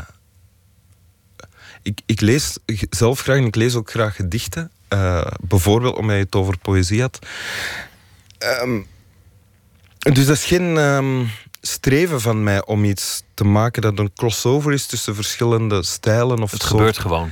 Het gebeurt, maar ik, want ik doe het omgekeerde ook niet. Ik, ik, ben ook niet bezig met er moet zoveel keer gelachen worden in een minuut of grappen moeten elkaar uh, in die uh, zo snel opvolgen. Het is meer vanaf het moment dat er iets ontstaan is, vanaf het moment dat ik zo uh, een kwartier heb, en een kwartier had ik meteen, dan is er zich zo een, een voorstelling aan het vormen. En dat is een, dan meer het lichaam dat dicteert wat er moet gebeuren. Uh, dan, dan dat er daar regels gelden. En in wat er dan, uh, wat uiteindelijk de voorstelling is, draag ik mee wat mij allemaal heeft beïnvloed natuurlijk. En dat is niet alleen maar uh, comedy of cabaret. Dat is, zijn ook andere dingen. Het is een heel persoonlijke manier van, van een voorstelling maken eigenlijk. Ja, maar ik kan mij ook niet voorstellen hoe het anders kan, hoe je het anders zou doen. Ik heb het nog nooit gevraagd aan anderen eigenlijk. Hoe je niet. dat eigenlijk doen? ik, um, ik, ik, volg uh, uh, waar mogelijk je, je programma, wat je maakt uh, op, de, op de Belgische tv. Winteruur. Winteruur. Ja. Mm -hmm. met, met de beste vondst ooit op de, op de televisie gedaan, namelijk een slapende hond als decorstuk. ja. Die maakt het programma compleet. Ja. Het, is, het is niet jouw eigen hond. Ik dacht heel lang dat het, dat het gewoon jouw eigen Golden Retriever was. Maar ja. ik las vandaag dat het, dat het die van de, de producer is of van de, van, van de regisseuse of zo. Ja, een, een, een, uh, een familielid van, van uh, de regisseuse eigenlijk. Ja. Het is een uh, tien jaar oude Golden Retriever. Ik wist van in het begin toen we het programma bedachten. Um, dat ik er een dier bij wou. En aanvankelijk had ik gedacht aan een, een koe of een schaap. Uh, maar in een studio gaat dat natuurlijk niet. Dus ik had ook gedacht aan een soort veranda-achtige uh, plek met een klein grasveldje aanpalend of een wei of zo, dat die koe of dat schaap wel heel dichtbij is en dat je er ook heel de tijd naar kunt kijken. Maar dat bleek allemaal praktisch allemaal veel te moeilijk en te duur. Uh, en dan was, dacht, ja, dacht ik aan een hond, een grote hond dan. Uh, en dat bleek dan deze hond, die gelukkig... Het is waarschijnlijk de meest makke hond... Uh, Want hij slaapt altijd. Ik heb hem, ik heb hem nog nooit zien kwispelen of blaffen. Of, of, uh... hij, hij, loopt wel eens weg, maar het vreemde is... Hij zit, het is sowieso een heel brave hond, maar hij zit naast mij met zijn hoofd omhoog. En vanaf dat we beginnen met, met het gesprek, legt hij zich neer en slaapt hij. En als, als dan het gesprek gedaan is en ik heb slaap wel gezegd, gezegd aan de mensen, dan richt hij zich weer op. Alsof hij uh, weet van nou, oké, okay, ik moet nu niks doen, er wordt niks van mij verwacht, dus ik leg mij neer en dan slaapt hij. Ja. Het mooie aan het programma is dat het alle wetten van de televisie tart. Er is geen haast, het zijpad wordt bewandeld. Het gaat over hele wezenlijke dingen. En, en er zit nergens een soort opgelegde snelheid in die je in een talkshow wel zou, zou komen te verwachten. Ja, ja, dat is, ik denk dat die, de behoefte aan een echt gesprek, dat die, of kijken of luisteren naar een. Luisteren, dat gaat nog op de radio natuurlijk, maar kijken naar een echt gesprek, dat dat een behoefte is die sowieso bij veel mensen leeft ook. Um... Een niet geregisseerd interview waar, waar niet van tevoren alles is doorgesproken en er een, een, een plaatje bij komt als iemand een naam noemt. Of een, en waar je vooral de tijdsdruk ook niet voelt. Uh, ik ben zelf ook al wel te gast geweest in talkshows natuurlijk. En ook als, je daar als, als ik daar als gast zit, dan voel ik, uh, oké, ik moet zorgen dat ik zo snel mogelijk gezegd heb wat ik uh, wil komen zeggen. Want uh, ik voel de haast van de presentator, of ik denk die te voelen, ook altijd. Wat een goed gesprek, wat niet bevorderlijk is voor een goed gesprek, natuurlijk. En dat is toch uh, leuk om naar te kijken, vind ik. Omdat dat is een gesprek. In een goed gesprek kan het ook altijd. Kan een stilte ook heel veelzeggend zijn. Of kan er plots een andere wending uh, genomen worden. Of kan plots iemand iets heel ontroerend zeggen. Of iets heel grappig. Uh, omdat, omdat er ruimte is. De mensen nemen ook iets mee, dat, dat helpt. Een, een, een gedicht is het vaak. Of, ja, een tekst. Of, een tekst of een verhaal. Of, uh, of, of, of, iets persoonlijkers dan dat. En dan kom je ook al, al vrij snel uit bij wat ze. Ja, waar hun leven over gaat. Bij jou, als, je had een keer, want wordt je natuurlijk ook gevraagd: wat zou jij meenemen? En toen was het Jules Deelder. Ja, ik zei voor een stuk Jules Deelder, omdat hij korte, uh, makkelijk te onthouden gedichten uh, schrijft. Nu, als, ik iets, als ze mij dat nu zouden vragen, ik zou, ook, ik zou kijken naar wat heb ik onlangs allemaal gelezen. En dan, sommige mensen hebben een tekst klaarzitten, dat heb ik niet. Maar als ik dan dingen heb klaarzitten, dan is het bijvoorbeeld, uh, zijn er bijvoorbeeld sommige dingen van Jules Deelder. Ik ben wel fan van Jules Deelder ook. niet alleen maar van Jules Deelder, maar van het soort... Sommige poëzie is zo bedriegelijk eenvoudig dat mensen eraan voorbij gaan dat het poëzie is en dat het ook, omdat het niet gekunsteld of artistiekerig genoeg klinkt, uh, wordt afgedaan als iets anders dan waardevolle, echte poëzie. En dat is natuurlijk een grote vergissing. Want jij noemde toen, dat is, die is heel kort, die staat ook ergens op een muur waar ik was langskom. Het heelal, hoe verder men keek, hoe groter het leek. Ja. Dat is tamelijk eenvoudig, maar ook, ook briljant. Maar dat, dat zou ook wel iets kunnen zeggen over, over jouw leven, jouw bestaan en jouw, jouw visie op, op dingen. Ja, ik, denk, ik weet niet meer wie het was. Uh, Balzac of zo, of Zola, een Franse schrijver uit de 19e eeuw. Die heeft gezegd van niks is saai als je er lang genoeg naar kijkt. Uh, en dat, zinnetje, of dat, dat gedichtje van, van uh, Deelder refereert voor mij ook daaraan. Het heelal, hoe verder men keek, hoe groter het leek. Als je uh, op details inzoomen en je aandacht daarbij houden, uh, reveleert dikwijls heel veel en is dikwijls heel weldoend. en tegengesteld aan uh, ons temperament om zoveel mogelijk tegelijkertijd te beleven. Ons temperament dat ons nu nikt natuurlijk, ook met de mogelijkheden die we nu allemaal hebben. Uh, ik hoef ze niet op te sommen. Um, maar dat is ook, dat is ook wat jou, jouw kunst eigenlijk inhoudt. Is, is gewoon kijken naar, naar je eigen gerommel. Als je met andere mensen aan het uh, communiceren, leven, wat dan ook bent. En, en, en het, het gepruts dat terugkomt. En hoe mensen onderling dat doen. Het kan een gesprek bij de bakker zijn of in een café. Ja. En, en dat te analyseren en daar dan ineens het grappige uit distilleren. Ja.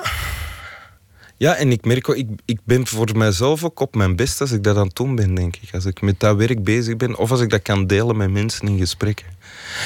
Als ik... Uh, dat is niet iets dat, we, dat de meeste mensen vaak doen, maar zo kleine dingen die je meemaakt, dingen die je hebt gedacht op een dag, neigingen die je voelt, uh, die delen met andere mensen.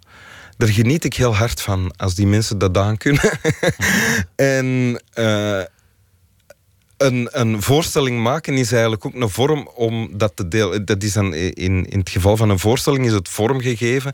En zit je te maken en zit je te kijken naar hoe krijg ik het, hoe hou ik het interessant en wat gebeurt er eigenlijk allemaal met dat figuur als dat aan het. Sorry, ik ben, ben, ben, ben aan het in het geval van een voorstelling is het anders dan in een gesprek van, van mens tot mens. In een voorstelling kan je het uitdiepen op een andere manier dan dat je het in een gesprek doet, natuurlijk, bijvoorbeeld. Uh, maar ik zal een voorbeeld geven van zoiets kleins, banaals. Ik kom hier toe nu met de auto uh, mijn GPS kende het adres hier niet precies, maar we hadden wel, ik ben hier samen met mijn vriendin en we hadden wel een straat vlakbij, dus we wisten van ja, we gaan dat wel vinden. Kom aan Medialaan en dan zijn er allemaal pijlen, want we moeten dan ergens naartoe en parkeren. Dus ik bel en er wordt ook meteen opgenomen en uh, de hele vriendelijke medewerkster van dit programma die uh, zegt me dan wat ik moet doen. En toch is de stek er in mij en dat is waarschijnlijk, dat is nog een erfenis van mijn vader die dat op zijn beurt van allerhande mensen voor hem heeft geërfd, is er toch zo'n beetje een slachtoffer, slachtoffergevoel dat in mij de kop opsteekt, omdat ik het even niet weet. Snap je? Dan is jou iets aangedaan omdat je hier op dit vreselijke terrein. Ja, omdat ik even de weg niet weet en dan is er even iets dat, uh, zich, dat klaar zit om zich kwaad te maken of om te beginnen klagen, op zijn minst. Over, allee, ik ben, nu stank ik hier aan mijn lot overgelaten, terwijl dat, dat helemaal niet het geval is. Maar dat is, dat is heel minuscuul, maar dat is er wel. En um, ik vind dat heel interessant dat dat aan de kop opsteekt. En grappig ook. Maar ik moet het wel kunnen delen. Als ik het deel, dan mag het bestaan en dan komt het ook te kijk te staan als idioot. Uh, maar je maakt eigenlijk van je negativiteit iets grappigs. Dat ja. is eigenlijk wat je doet. Ja. Wim Helsen, dank je wel dat je bent gekomen, dat je het hebt gevonden. Een goede weg weer terug. Ja, Niet weer verdwalen, want dan wordt het zo laat voor je thuis bent. Dank je wel. Radio 1, het nieuws van alle kanten. 1 uur en ook Thijssen met het NOS-journaal. Schrijver Gerard Reven heeft in 1983 echt de racistische uitspraken gedaan... die Boudewijn Bug in het Parool schreef. Dat blijkt uit geluidsfragmenten van het geruchtmakende interview... die voor het eerst te horen waren. Reven zegt onder meer dat collega's Harry Mulisch en Jan Wolkers... naar een communistisch concentratiekamp mogen. Verder ontkent hij dat blanke kolonisten... de zwarte bevolking van Zuid-Afrika onderwierpen. Het vraaggesprek ontketende in 1983 een enorme rel... Hoofdredacteur van het Parool bood zijn excuses ervoor aan... en Reven beweerde dat Bug zijn uitspraken uit zijn verband had gehaald. De twee raakten na het interview voorgoed gebrouilleerd. De grootste moskee van Scandinavië wordt gefinancierd via Nederland, schrijft NRC Handelsblad. De ambassade van Qatar in Den Haag stuurde volgens de krant begin dit jaar ruim 200.000 euro naar de moskee in Kopenhagen. De transactie zou bekend zijn bij Nederlandse autoriteiten.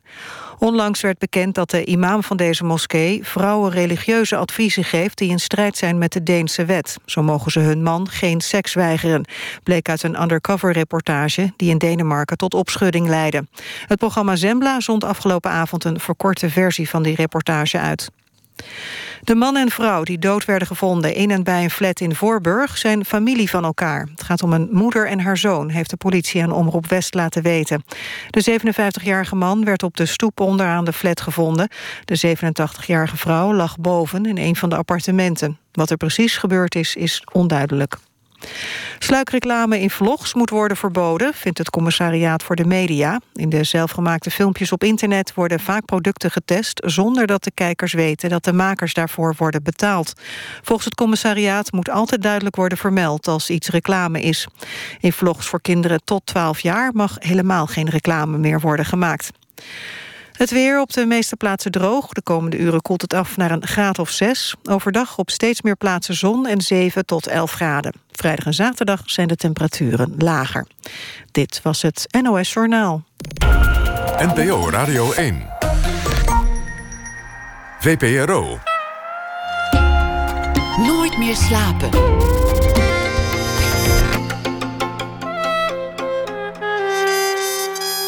Met Pieter van der Wielen.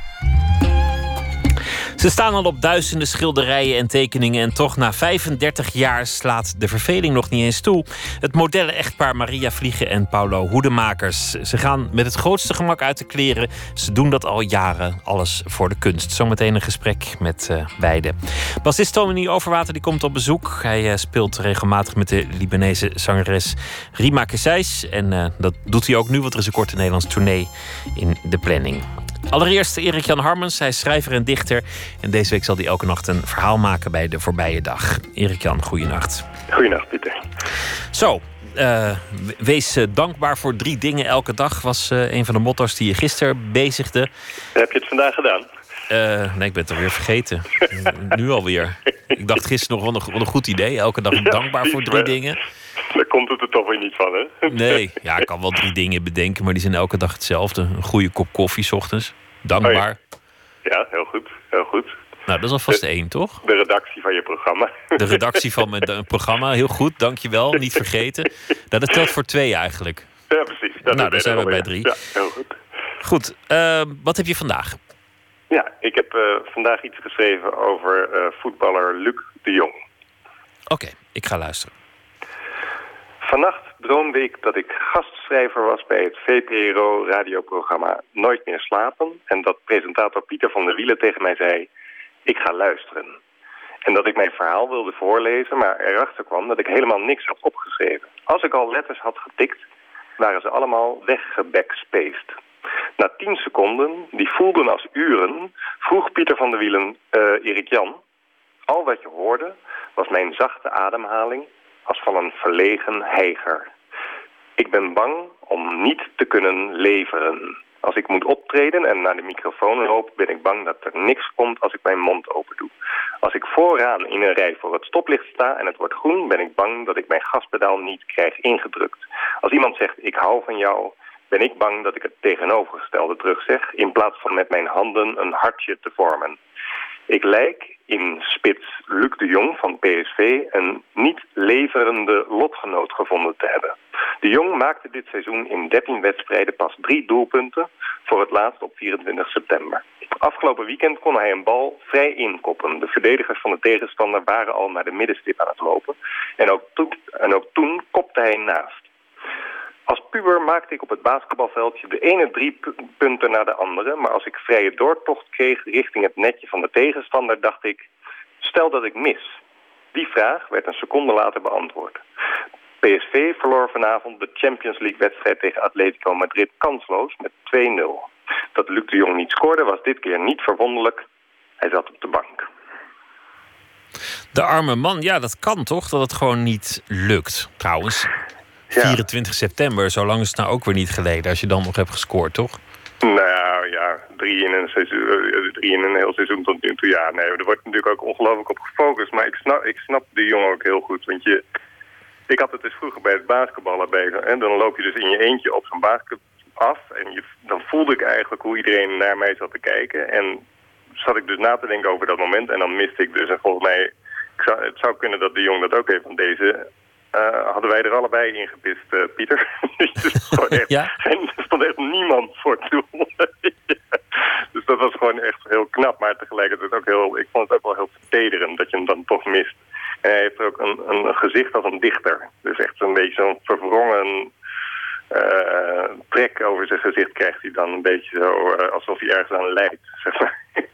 is dat, dat trouwens ook niet niet deel van de aantrekkingskracht van sport, waarom mensen zoveel sport krijgen? Omdat je bij elke sport toch even denkt: blij dat ik daar niet sta.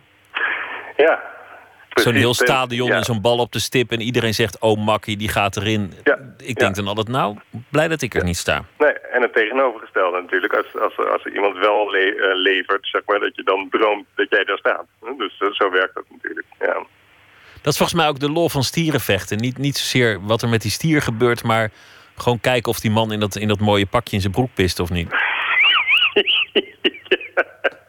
ja, ja, dat zou een reden zijn om het niet af te, af te lasten. maar. Nee, misschien heb je daar geen stier voor nodig. Er zijn er andere Nee, nee, dat kan je middelen. gewoon zonder stuur doen. Ja, precies. Ja. Erik Jan, dank je wel voor je verhaal. En morgen weer een hele goede Tot nacht. morgen. Jij ook. Kevin Morby is eh, gitarist van de Babies, bassist van een band genaamd Woods. Maar heeft ook nog een solo-carrière die er niet voor onder doet. En hij heeft zojuist een single uitgebracht. Met daarop een nummer dat is opgedragen aan iedereen die die niet kent. Maar over wie die dan wel weer heeft gelezen. Beautiful Strangers.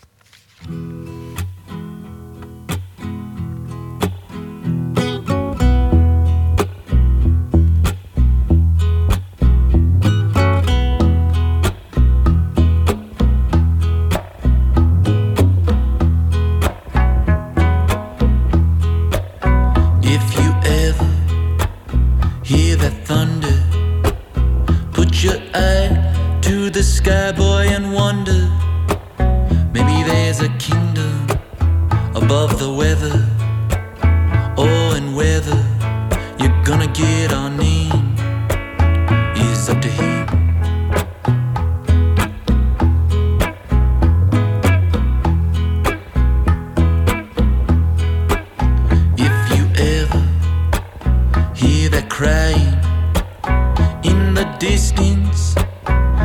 I'm staring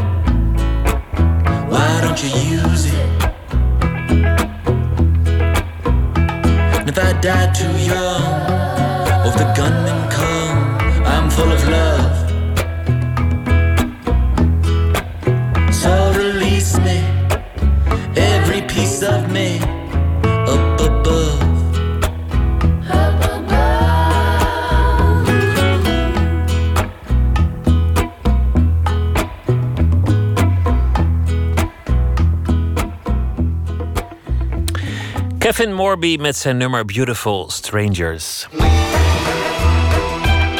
Nooit meer slapen. Haar lichaam moet al duizenden keren zijn vastgelegd door eh, schilders en andere kunstenaars. Maria Vliegen is al 35 jaar model en muze van vele studenten en kunstenaars. Ze poseert meestal naakt, alleen of in de armen van haar man Paulo Hoedemakers. Schilderijen en beelden van haar lichaam hangen en staan in galerieën, dokterspraktijken bij mensen thuis en natuurlijk ook in de eigen woning. Maar in plaats van haar eigen lichaam ziet zij vooral de hand van de kunstenaar. Ze is een dagje ouder, ze moet het iets rustiger aandoen en ze viert haar 40-jarig jubileum als model binnenkort. Verslaggever Remy van der Brand ging op bezoek bij haar en de echtgenoot in het uh, volgehangen huis in Zeist.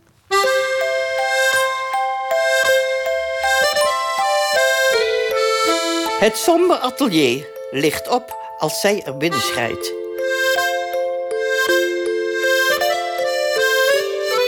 En zich als onbespied op het schilderlinnen vlijt.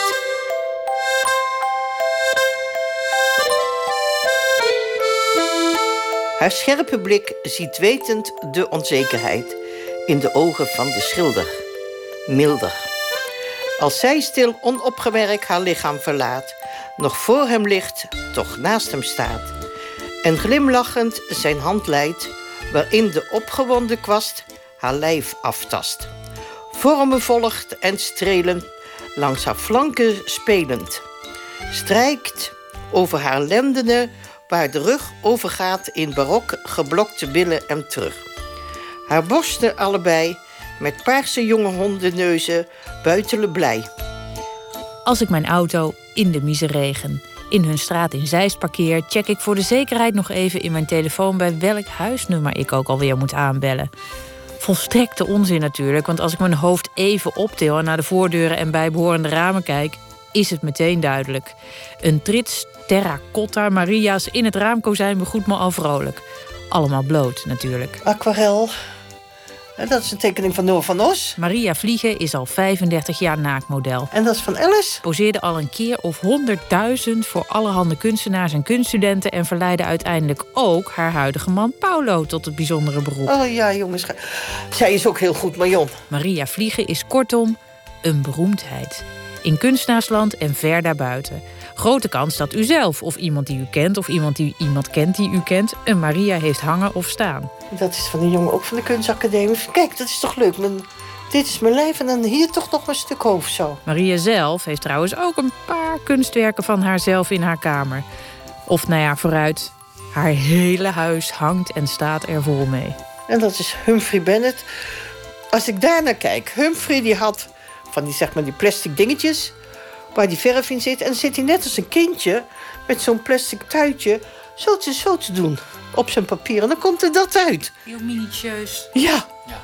Nou ja, weet je, dus kijk ik daarna. Dan zie ik niet dat, dat ik daarop sta, maar dan zie ik Humphrey zo met dat dingetje. Nou ja.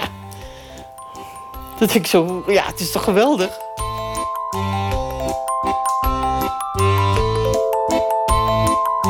Je hebt schilders, tekenaars, beeldhouwers, animatiefilms, van alles en nog wat. Heel grappig eigenlijk. Dat, jij bent het allemaal, maar de, hoeveel verschillende versies er van je te maken zijn. Ja, ja, dat, ja daar, daar, vind, dat, daar kom ik echt... Ik heb 130 fotoboeken. Ik maak altijd vier, vijf foto's. En niets is hetzelfde. Niets. Alles, alles is anders. Alles, ja, dat is niks. Tekening kan een beetje op elkaar lijken qua vorm, omdat het handschrift is anders. Dus dat uh, ja, vind ik ook heel boeiend. vind ik heel boeiend. Wat ook heel bijzonder is, is hoe Maria haar carrière als model is begonnen. Gewoon zo, vanuit het niks. Ze zat ergens met een groep mensen en onder die mensen was een kunstenaar. Die vroeg of ze eens voor hem wilde poseren. Maar toen was ik getrouwd en mijn man wou toen niet dat ik naakt ging. Dus ik zei, nou oké, als portret wel, dat is wel oké. Of gekleed vind ik ook oké. Kijk, je wil geen ruzie thuis, daar heb je allemaal geen zin in. Maar toen ben ik gescheiden, in, toen was ik 44. Ik voelde me altijd lekker vrij buiten. Ik ben echt een buitenmens. naturisme was voor mij echt lekker. En nou ja, dus ja, dan ben je alleen weer. En dan denk je, ja, ik ga nou weer lekker uh, doen wat ik wil. Dus dan ga je naar het naturistenterrein. Toen werd ik weer gevraagd door een vrouw en door een man. En Op het naturistenterrein? Op het naturistenterrein. Eerst door een vrouw. En die zegt, oh, wil je model voor me zijn? Toen zei ik van, hè, ben je lesbisch? Verzin iets leukers. Maar ik ben niet lesbisch, maar goed. Maar een beetje geinen. Ik zeg, wil ik wel een keer proberen. Vind ik het niet leuk, ga ik weg. Voel ik me echt verschrikkelijk, ga ik ook weg. Dus laat alles open en ik kijk wel. Maar die kunstenaars waren zo lief en zo. En wat ik heel mooi vind, is de rust die in je lijf komt. Er komt zo'n bepaalde rust als je model zit. En je hoort, het is eigenlijk. Ja, het is eigenlijk een soort meditatie, maar het klinkt een beetje zweverig. Maar je hoort gewoon. hoor je de, de, kraken van, van de pennen of waar ze mee bezig zijn. Of met, met, met potlood of wat ze ook gebruiken. Je hoort ze eigenlijk ademen en. dan en ik werd zo rustig en ik vond het zo mooi. En ik dacht, ah, dit is gewoon geweldig. Dus en toen ben ik het blijven doen. Toen werd ik weer door een man gevraagd. Ik ben zo vaak gevraagd. En toen denk ik van, hé, hey, waarom vraag je mij? Heb ik toen ook aan die man, waarom vraag je me eigenlijk? Waarom, ja, je bent zo vrij en je beweegt zo mooi en je hebt mooie rondingen. En ik, vind, ik wil je zo vastleggen. Nou, oké. Nou, wat bijzonder, toch? Ja. Ja, ik, ik vind dat heel bijzonder. Dat, uh, dat heb ik ook niet zo uh, meegemaakt. Je straalt iets uit waardoor mensen dat uh, blijkbaar toch. Uh... Ik ben gewoon mezelf. Ik doe niets anders. Ik speel niks. Zo ben ik gewoon. Je kunt nog veel meer jezelf zijn dan, uh, dan ik. Ik weet wel hoe ik moet poseren en wat ze van me verwachten. En de poses die bedenk je dan zelf natuurlijk. Maar jij bent nog, nog vrijer. Je zegt, je verzint natuurlijk zelf je houdingen, maar dat wist ik niet. Ik dacht, misschien uh, wordt je gewoon gezegd... gaat u daar maar liggen en doe dat been maar een beetje omhoog... en die arm een beetje onder je hoofd. Nee joh, dat, dat kan toch niet? Ik kan toch niet wat jij kunt en jij kunt toch niet wat ik kan? Nee, dat is waar. Nou, en ik heb geturnd tot mijn 24ste. Dus ik kan heel veel. Als ik me goed voel. Als ik me niet goed voel, kan ik niks. Dan doe ik ook niks. Maar dan is het ook leuk om die uitdaging aan te gaan. Iets geks te doen. Iets anders, iets weer opnieuw te verzinnen ze zeggen wel vaak tegen mij, ga maar lekker liggen. Ik denk, ga lekker liggen, kom op, dat ben ik niet. Voelt niet goed bij mij zoals ik ben. Ik wil, wauw, boem, pat, kom op jongens. We gaan leuk doen. Dus ja, dat is wat je voelt en dat wil je doen. En anders zit je tegen jezelf, ik moet hier liggen. Ik heb helemaal geen zin om te liggen. Wordt niks. Wordt echt niks. Kijk, en, uh, ze vinden het altijd mooi als er een beetje een draai in, in, je, in je lijf zit. Want dat is lekker moeilijk boetseren en zo. Ja. Ja, daar ben ik wel heel goed in om het zo moeilijk te maken. Niet makkelijk. En soms uh, dan kom je bij een les waar ze eigenlijk nog moeten beginnen. En dan zegt zo'n leraar, doe maar niet te moeilijk. Maar je, dat moet je juist wel doen. Want als je niet te moeilijk doet, dan gaan ze met hun verstand tekenen. Hè? Van, oh ja, daar, zo zit die arm dan wel, denk ik. En, en dan klopt het eigenlijk niet echt. Dan kijken ze niet goed. Dan kijken ze niet goed. En hier moeten ze, ja, dat is een rare vorm. Dus hoe, dan, moet, dan moet je wel kijken. Van, ja. hoe, zit dat dan en hoe loopt dat dan? En dan doen ze dat vaak beter dan, dan wanneer je gaat staan. En, uh... en dan tekenen ze gewoon een poppetje zoals ze een poppetje tekenen. Ja, ja, ja, ja, Ik vind wel ook, ja, dat vind ik ook wel echt. Een model moet een kunstenaar inspireren tot verder te komen als waar die was dan ben je goed model.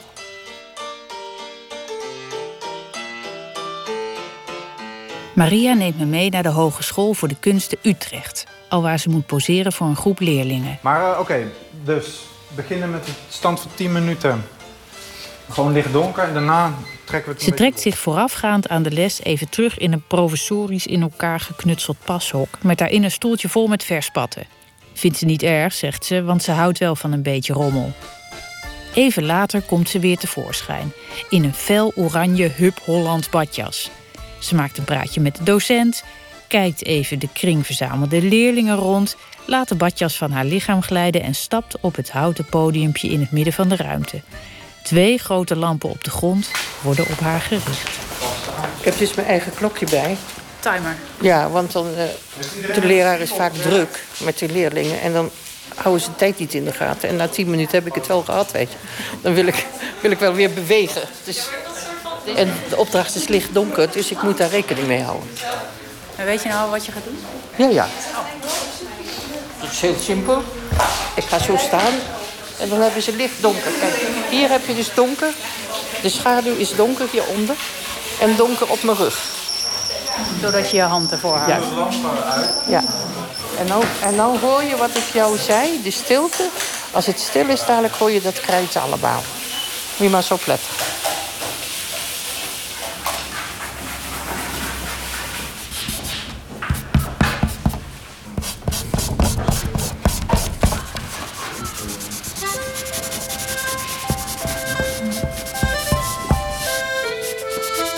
Nog even terug naar het gedicht waarvan Maria Vliegen helemaal in het begin een stuk voordroeg. Het is van een van haar favoriete kunstenaars, al is ze zelf erg voorzichtig met het woordje favoriet. Maar het is wel iemand met wie ze een hele goede warme band heeft en al heel lang. En dat moet ook om iets moois te kunnen maken, zegt ze. Ze draagt het laatste stukje van het gedicht nog even voor.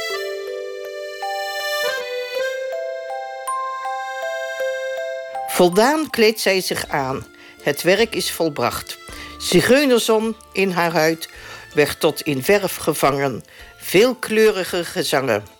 Vogels vliegen van haar lippen als ze lacht. Jan Daas. Ja, ik vind, ik vind het zo'n mooi gedicht. Ik vind echt, ja, wat vind ik er zo mooi aan? Dat is, Jan de Haas is een kunstenaar met gevoel, met passie, met... Die kijkt dieper als mijn buitenkant. Die kijkt naar binnen, die, kijkt, die, die neemt je emoties mee. En dat voel ik in dit gedicht terug. Als sommige mensen die het lezen gaan huilen erbij. Het zat in mijn, in, in mijn archief eigenlijk. Maar ik wil het naar buiten brengen. Ik wil mensen laten weten hoe een kunstenaar... hoe die bezig is. Wat, wat het voor hem is. Dus en daarom dit mooie gedicht.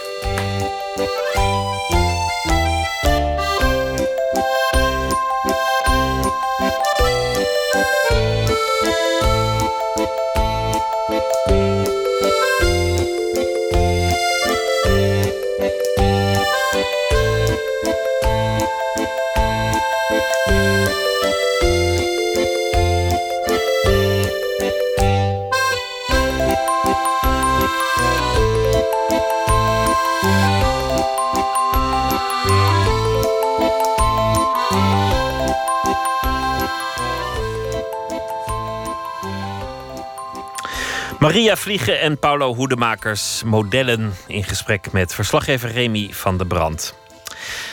Zometeen eh, zit hier eh, bassist Tony Overwater. Hij werkte mee aan een nieuw album van Rima Shais. Dat is een Libanese zangeres die de Arabische traditie weet te mengen met westerse muziek, waaronder ook de jazzmuziek. Ze gaan ook samen op tournee en we gaan nu luisteren naar een uh, nummer van het nieuwe album Iljani Itisal.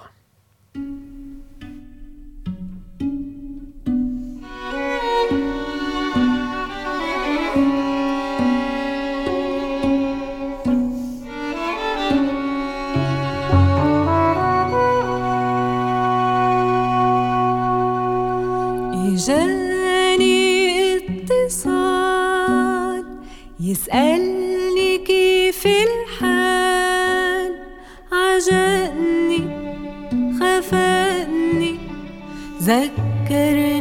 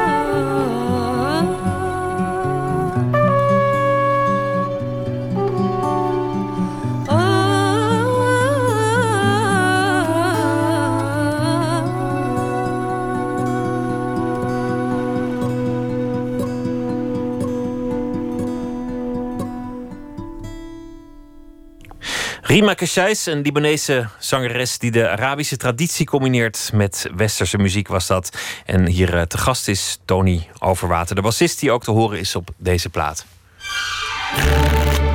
Open kaart. 150 vragen over werk en leven, dat is de aard van de rubriek. We trekken kaarten en zo komen we iets te weten. Te gast jazzbassist en componist Tony Overwater won in 2002 alweer de Boy Edgar prijs, de belangrijkste jazzprijs van Nederland.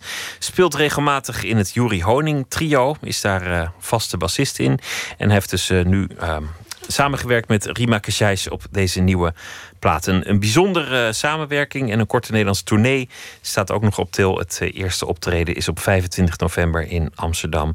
Hartelijk welkom, eh, Tony Overwater. Ja, dankjewel. Hoe is, hoe is dat gekomen? Hoe zijn jullie elkaar tegengekomen?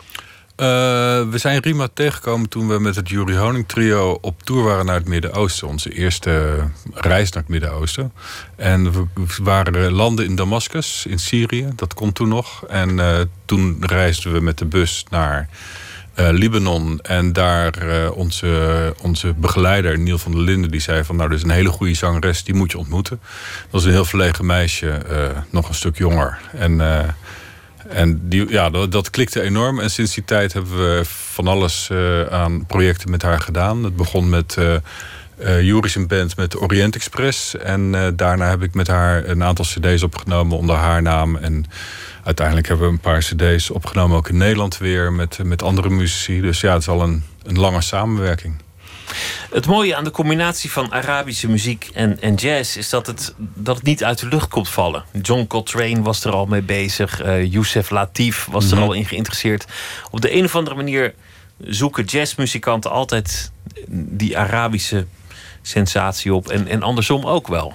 Nou ja, het is grappig dat je dat zegt. Want, want feitelijk is het, is het een combinatie die, die wel voorkomt, maar feitelijk heel weinig. Om, omdat er technisch gezien een paar hele grote verschillen zitten tussen de Europees-achtig georiënteerde jazzmuziek en de Arabische muziek die tonen gebruikt die wij in de westerse muziek niet gebruiken. Dus veel van de combinaties die er zijn, eh, zijn vaak eh, met waarbij de details uit de echt Arabische muziek worden weggelaten. De kwarttonen, zeg maar de tonen die tussen de zwarte en de witte toetsen van de piano in zitten, die daar nog worden gebruikt, die, eh, die worden weggelaten. De moeilijke ritmes worden weggelaten. Dus dan wordt het meer een soort Oriental jazz. En ons, eh, wij hebben gelijk gezegd van we willen het beste van beide werelden blijven combineren. Dus dat wil zeggen en de ingewikkelde maatsoorten en de, ehm, eh, de kwarttonen en de, en de toonsystemen uit de Arabische wereld. Maar ook de mooie akkoorden en de mooie harmonie uit de westerse muziek. En de improvisatie uit de jazzmuziek. Dan moet je van goede huizen komen als je dat, als je dat muzikaal allemaal nog bij elkaar wil brengen. Ja, dat is gewoon een studie. Daar ben ik nou 15, 16 jaar mee bezig. En zowel voor Rima als voor mij en, en voor de muzici waar we nu mee samenwerken, is dat eh, iets waar we ja, echt. We zijn met dit album ook twee of drie jaar bezig geweest voordat we het hebben opgenomen. Omdat het zoveel. En het, als je het uiteindelijk hoort, denk je, ja, maar het is natuurlijk, het klinkt heel simpel. Maar als je het, als je het origineel zou hebben gehoord waar we het vandaan hebben gehaald en waar het naartoe is gekomen, dat is een enorme lange weg geweest. Omdat je, dat je twee muzikale talen bij elkaar moet brengen. Het is alsof de een, een Frans spreekt en de ander eh, Arabisch. En je, en je moet dat mengen. Klopt. En, en inderdaad, als je Frans en Nederlands of Frans en Duits spreekt, dan heb je nog wel woorden die overeenkomen en een grammaticale structuur die overeenkomt. Maar Arabisch is compleet anders. Als je, alles is anders. Er is geen woord wat ik herken, dus alles moet ik leren. En dat is in de muziek eigenlijk net zo. Toen jij begon als muzikant, was, het- was het meteen jazz? Of, of begon je gewoon met, met ofwel klassiek of, of eh, rockmuziek? Het begon met Sting voor mij. Dat eh, was toch wel mijn grote held. De, de, een, bassist die voor op het podium staat en zingt. Eh, nou, dat zingen heb ik dan nooit kunnen doen, maar ik speelde ook een beetje contrabas. Daar is het begonnen. En toen begon het met blues. En toen kwam er jazzrock. En toen kwam er jazz. En, en dat van, vanuit de jazz. En dat was al vrij snel hoor. Toen was ik een jaar of 17, 18. Maar toen was ik wel zo van: oké, maar dit is wat ik wil. Ik wil wel bas spelen, maar ik wil die vrijheid hebben die een jazzbassist heeft. Want een, een, een bassist in een rockgroep speelt feitelijk een vastgelegd patroon. En dat doet hij heel goed. Maar een jazzbassist heeft heel veel vrijheid om te reageren op wat er om hem heen gebeurt. En heeft ook veel meer eh, solistische mogelijkheden. Dus ja, dat trok me enorm aan. Je wilt niet beperkt worden door. wa- Want een, een, een goede rockbassist, hoe knap dat ook is, is, is toch dienstbaar alleen maar, maar ook, ook beperkt in wat hij kan doen. Ja, er zijn natuurlijk hele goede uitzonderingen op. En eh, het, heeft, het, het, heeft met je karakter te maken. Als het je karakter is om een hele solide eh, groove neer te leggen, dan, dan is dat wat je moet doen. En ik ben daarvoor te gevoelig, denk ik, of te, te ja, emotioneel. En ik, ik merk als, ik, als er dan iets gebeurt, dan wil ik daarop kunnen reageren. En, en, en dat, dat kan heel erg. In jazz heb je echt een, een, een samenspel van bijvoorbeeld in een trio, een, de, de pianist en de drummer en de, en de bassist, die hebben alle drie een gelijke stem. Dat maakt het ook in eerste instantie niet de makkelijkste muziek om naar te luisteren, omdat je eigenlijk drie mensen tegelijkertijd hoort praten met elkaar. Luisterden jullie thuis naar, naar jazz bij, bij je ouders? Was Ja. dat er wel? Jawel, maar dat is meer level Pim Jacobs en eh, Dutch Swing College Band, zeg maar. Dus niet echt per se John Coltrane en eh, Miles Davis of, eh, of ja, Charlie Hayden of dat soort dingen. Dat kwam, dat kwam wel vrij snel daarna, omdat ik via, omdat ik jazz ging spelen en met veel mensen in aanraking kwam. Maar, je kende het wel al een beetje. Het was, het was niet een, een, een, een vreemde, exotische wereld nee, voor je. Nee, niet volledig, nee. Het, het mooie is dat, dat, je, dat je nog steeds niet uitontwikkeld bent. Dat, dat, als je zegt, ik heb jaren moeten studeren om dit album voor elkaar te krijgen. Ja. Dan, dan, is het toch een, een zoektocht die, die maar doorgaat. Ja, het wordt alleen maar leuker. Want ik, ik ben sinds kort ook eh violonen erbij gaan spelen. Want ik speel al een aantal jaren niet meer met Jury Honing in zijn trio. Maar ik speel nu de laatste jaren met Rembrandt Frerichs trio. Dat is een pianist. En daarmee spelen we muziek die gebaseerd is op, op oude muziek, op barokmuziek. Op muziek uit het Midden-Oosten en op jazz. En eh, de pianist eh, Rembrandt Frerichs is fortepiano gaan spelen. En ik ben violonen gaan spelen. En violoon is weer de voorloper van de contrabas. Is een zesnarig instrument.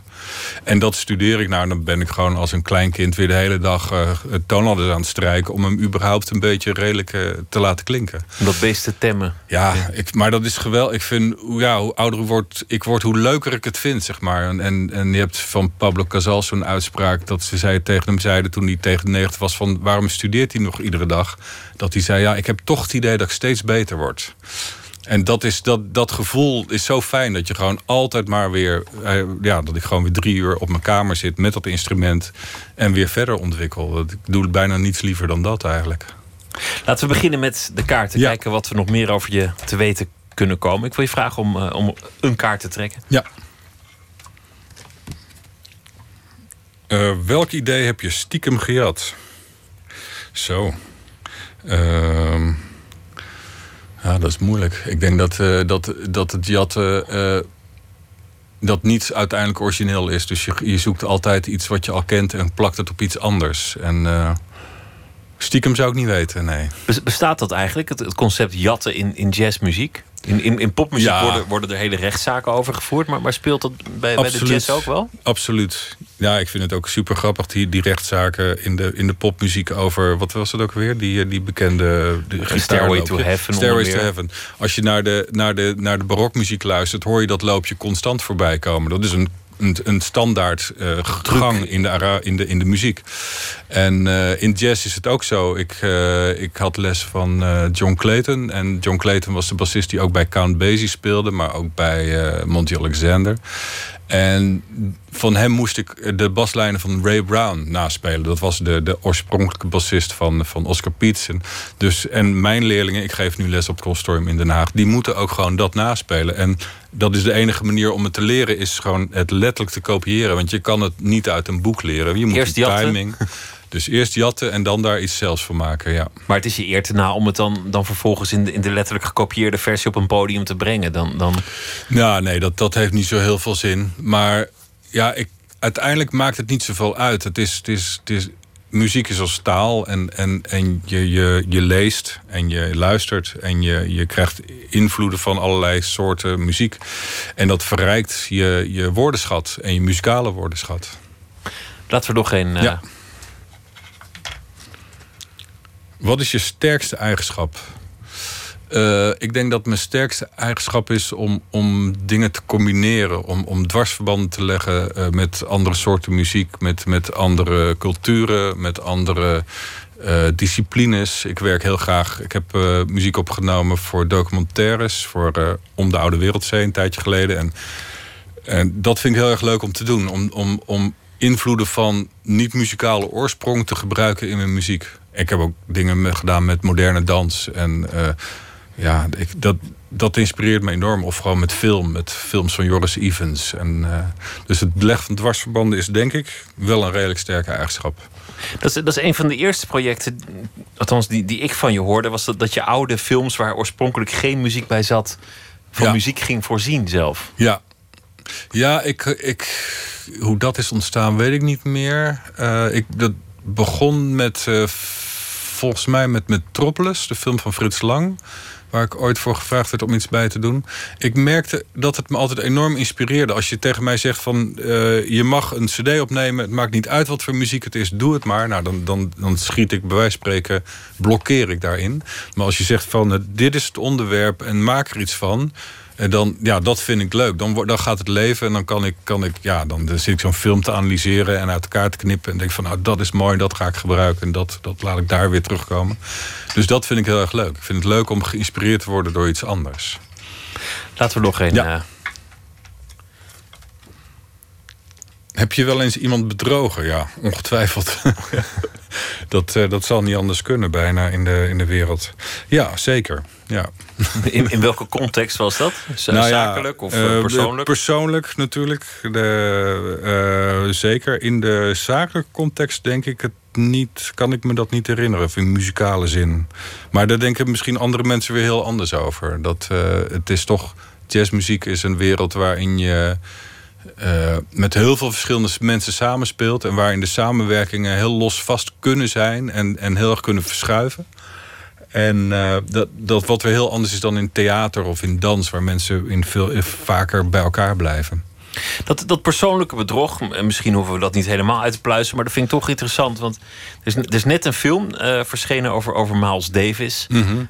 hele mooie film. En, en, en daarin zie je wat je eigenlijk in al die films over al die jazzmuzikanten ziet: dat hij, dat hij meerdere malen wordt betrapt door zijn vrouw, omdat hij weer aan een, aan een andere vrouw ligt. Uh, ja, ja, ja. Hoort dat bij het muzikantenbestaan? Nou, ik, ik denk dat het wel zo is dat als je muzikant bent, dat vertel ik ook wel mijn leerlingen, is dat je bent.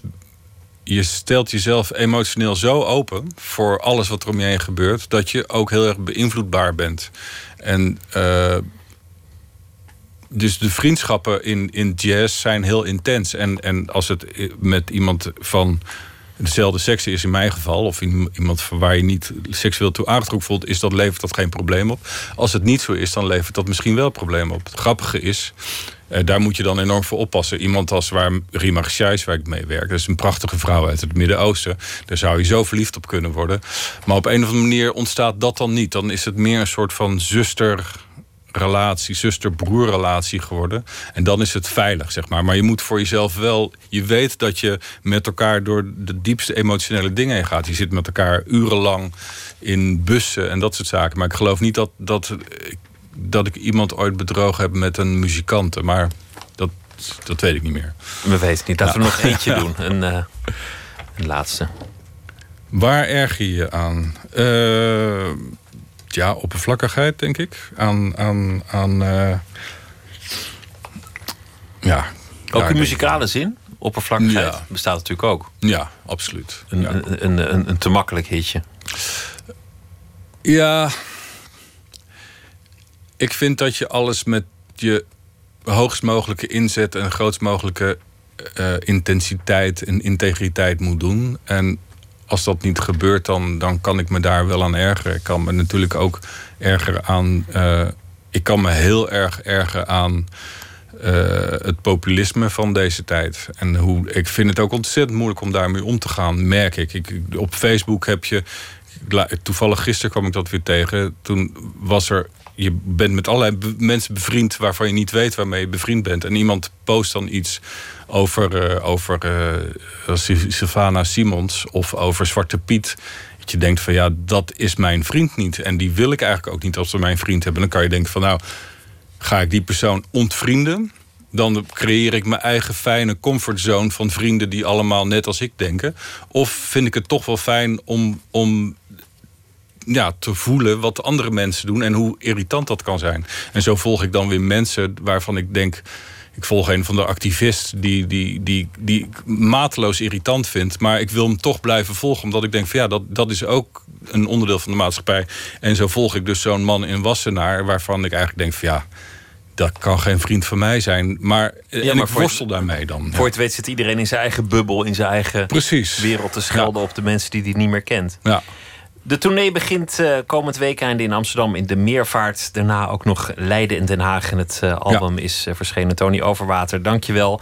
En de tournee met Rima Scheis is de moeite waard. Dankjewel. Nu al een van de leukste albums van 2016. En 2016 is, eh, het zal toch niet, maar het is echt zo bijna alweer voorbij. Althans, nou ja, nog een dikke maand vooruit. Maar eh, de lijstjes komen er alweer aan. Het vijfde album heet Special Nights van Lee Fields. Hij zit al 50 jaar in het vak. Hij wordt al de kleine James Brown genoemd, Little JB. En eh, met zijn vaste begeleidingsband The Expressions brengt hij nu Lover Man.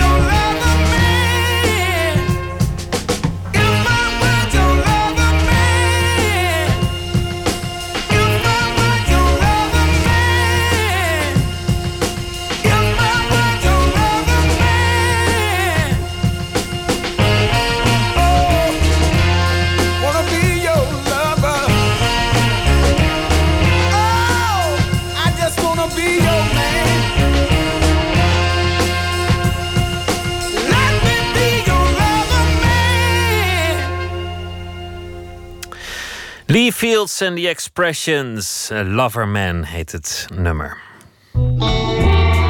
Nooit meer slapen.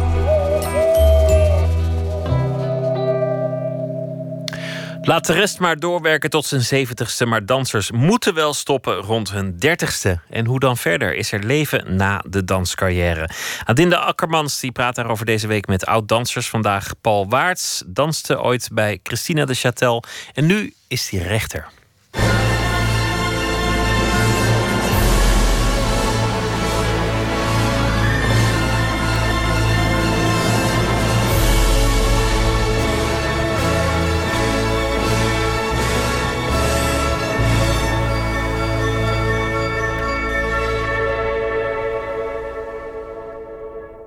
Ik ben me er iedere dag bewust van dat ik danser ben geweest. Dat gevoel van hoe dansen voelt, hoe het aanvoelt, dat is altijd direct oproepbaar. Uh, en dan ben je weer in je hoofd, uh, ben je gewoon weer even dansen. Paul Waarts was 33 toen hij resoluut besloot om te stoppen met dansen. Nou, wat echt het juiste moment is, weet ik niet. Voor mij was het zo dat ik uh, heel vroeger als danser ook al heel vaak allerlei onzekerheden. En, en maar de laatste paar jaar, toen wist ik wat ik kon, wat ik niet kon. En daar had ik vrede mee. Dus ik voelde me heel senang in mijn carrière. En het ging ook eigenlijk de laatste jaren beter dan, dan ooit. En ik wist dat er een moment zou komen dat ik zou moeten stoppen. Omdat dan fysiek ophoudt, omdat je een oude kop krijgt, omdat ik dan niet meer werk zou kunnen doen wat ik graag wilde doen.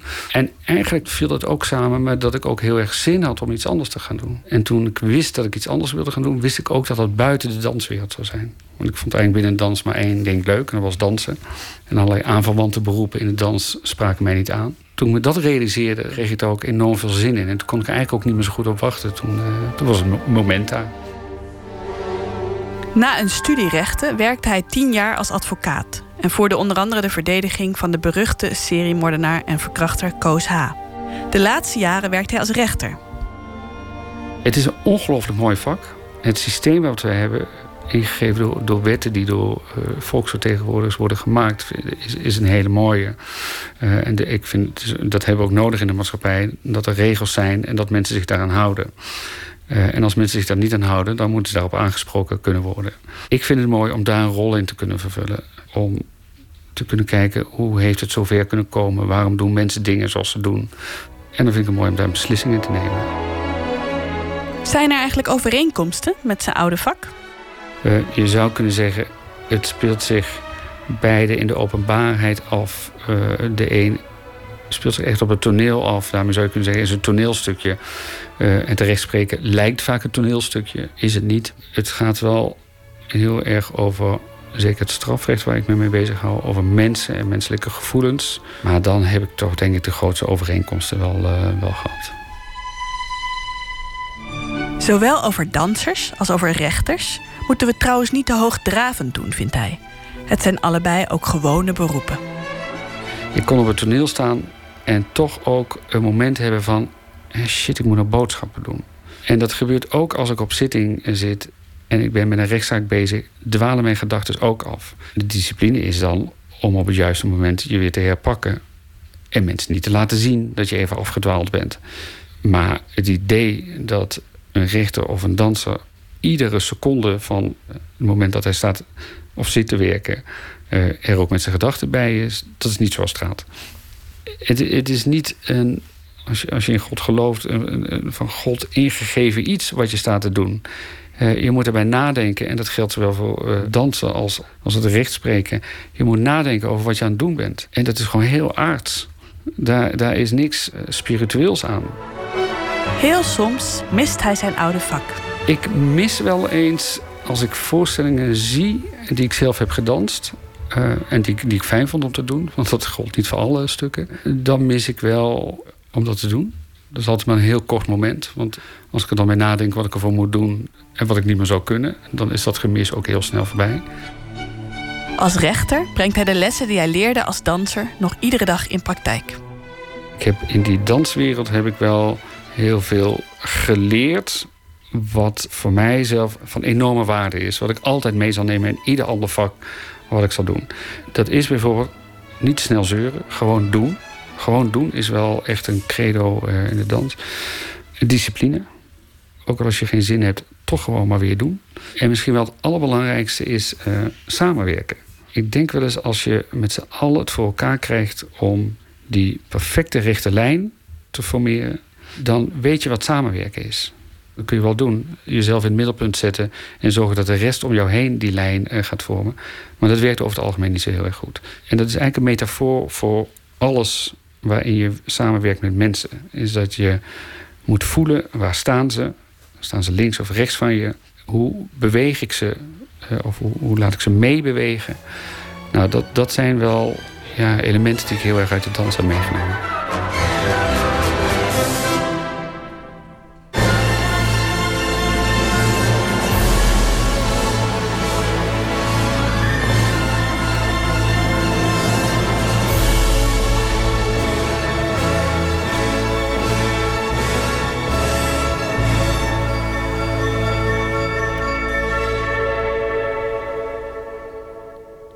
Adinda Akkermans in gesprek met Paul Waarts, voormalig danser, over het leven na de danscarrière. Shock Machine, een eh, soloproject van James Wrighton, de voorman van de Britse band Claxons. En het eerste album heet. eh, ik weet echt niet hoe het heet, maar het verschijnt in februari. De single heet alvast Lost in a Mystery.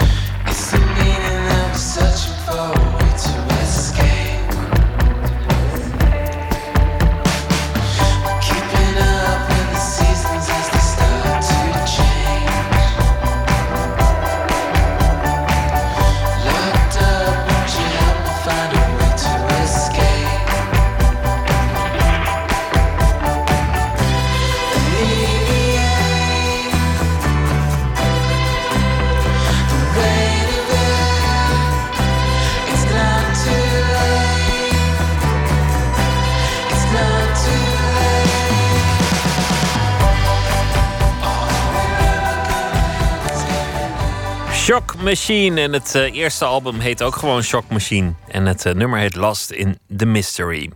We eindigen met poëzie van Alfred Schaffer. Hij is een Nederlands dichter. Hij woont in Zuid-Afrika. Deze week zal hij elke nacht een gedicht uit het eigen oeuvre uitkiezen en voordragen. Vannacht All Work and No Play.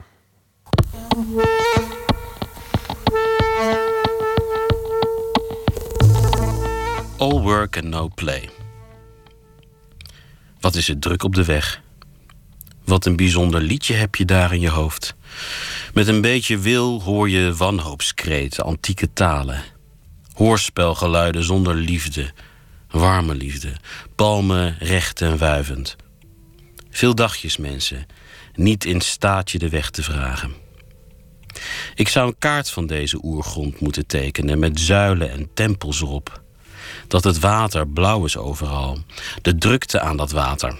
De rommel die bleef liggen op het strand, het lege reuzenrad. En het verlangen.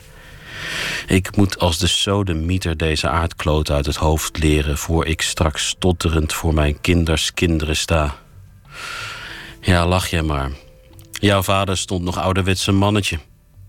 Die heeft zowat de hele oorlog gefotografeerd. Maar dat was voor de domheid kwam. Gek dat ik steeds in de verleden tijd tot je wil spreken. Je vader had het hier prachtig gevonden. Dit gedicht komt uit eh, mijn bundel Kooi. De laatste bundel die ik eh, in Nederland geschreven heb. Verschenen in 2008. En ehm, als ik nu naar dat oude werk kijk, vind ik het interessant om terug te lezen hoe ik in die tijd nog schreef. Hoe ik verschillende elementen binnen één gedicht wilde brengen en daaruit een verhaal destilleren. Dus niet beginnen met een verhaal, maar beginnen bij de taal en dan kijken hoe ver je komt. Dus er is dan een quote van Jacques Brel. Hè? Warme liefde, zonder liefde, warme liefde. Dat is natuurlijk niet iets dat, elke recensent opvalt. Maar dat is iets waar ik eh, dan mee aan het werk wil gaan. Ik heb dit gedicht geschreven zoals bijna het hele bundel in Athene. Dus de zee komt erin voor, het reuzenrad, allemaal dingen uit de werkelijkheid die ik bij elkaar probeerde te stoppen in die tijd en dan kijken waar je bij uitkomt.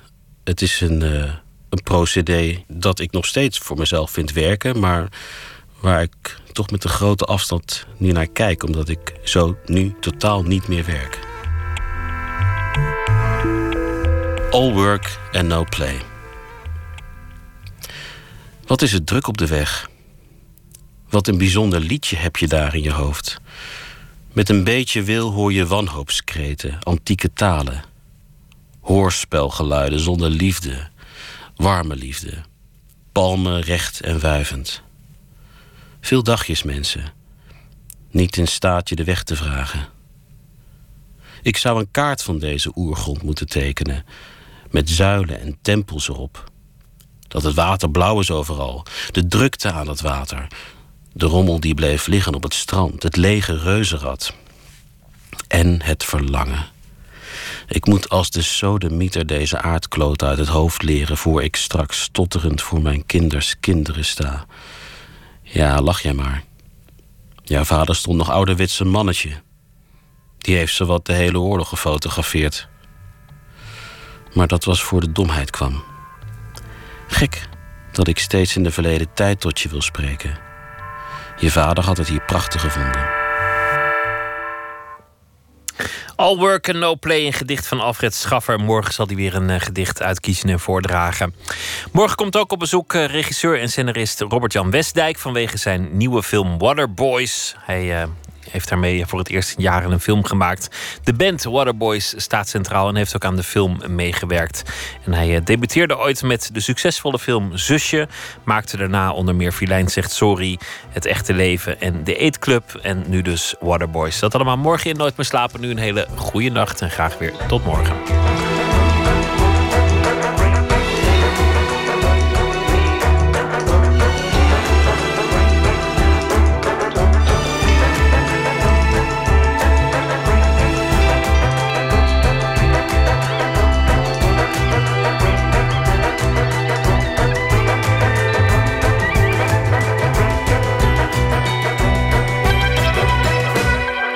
Radio 1, het nieuws van alle kanten.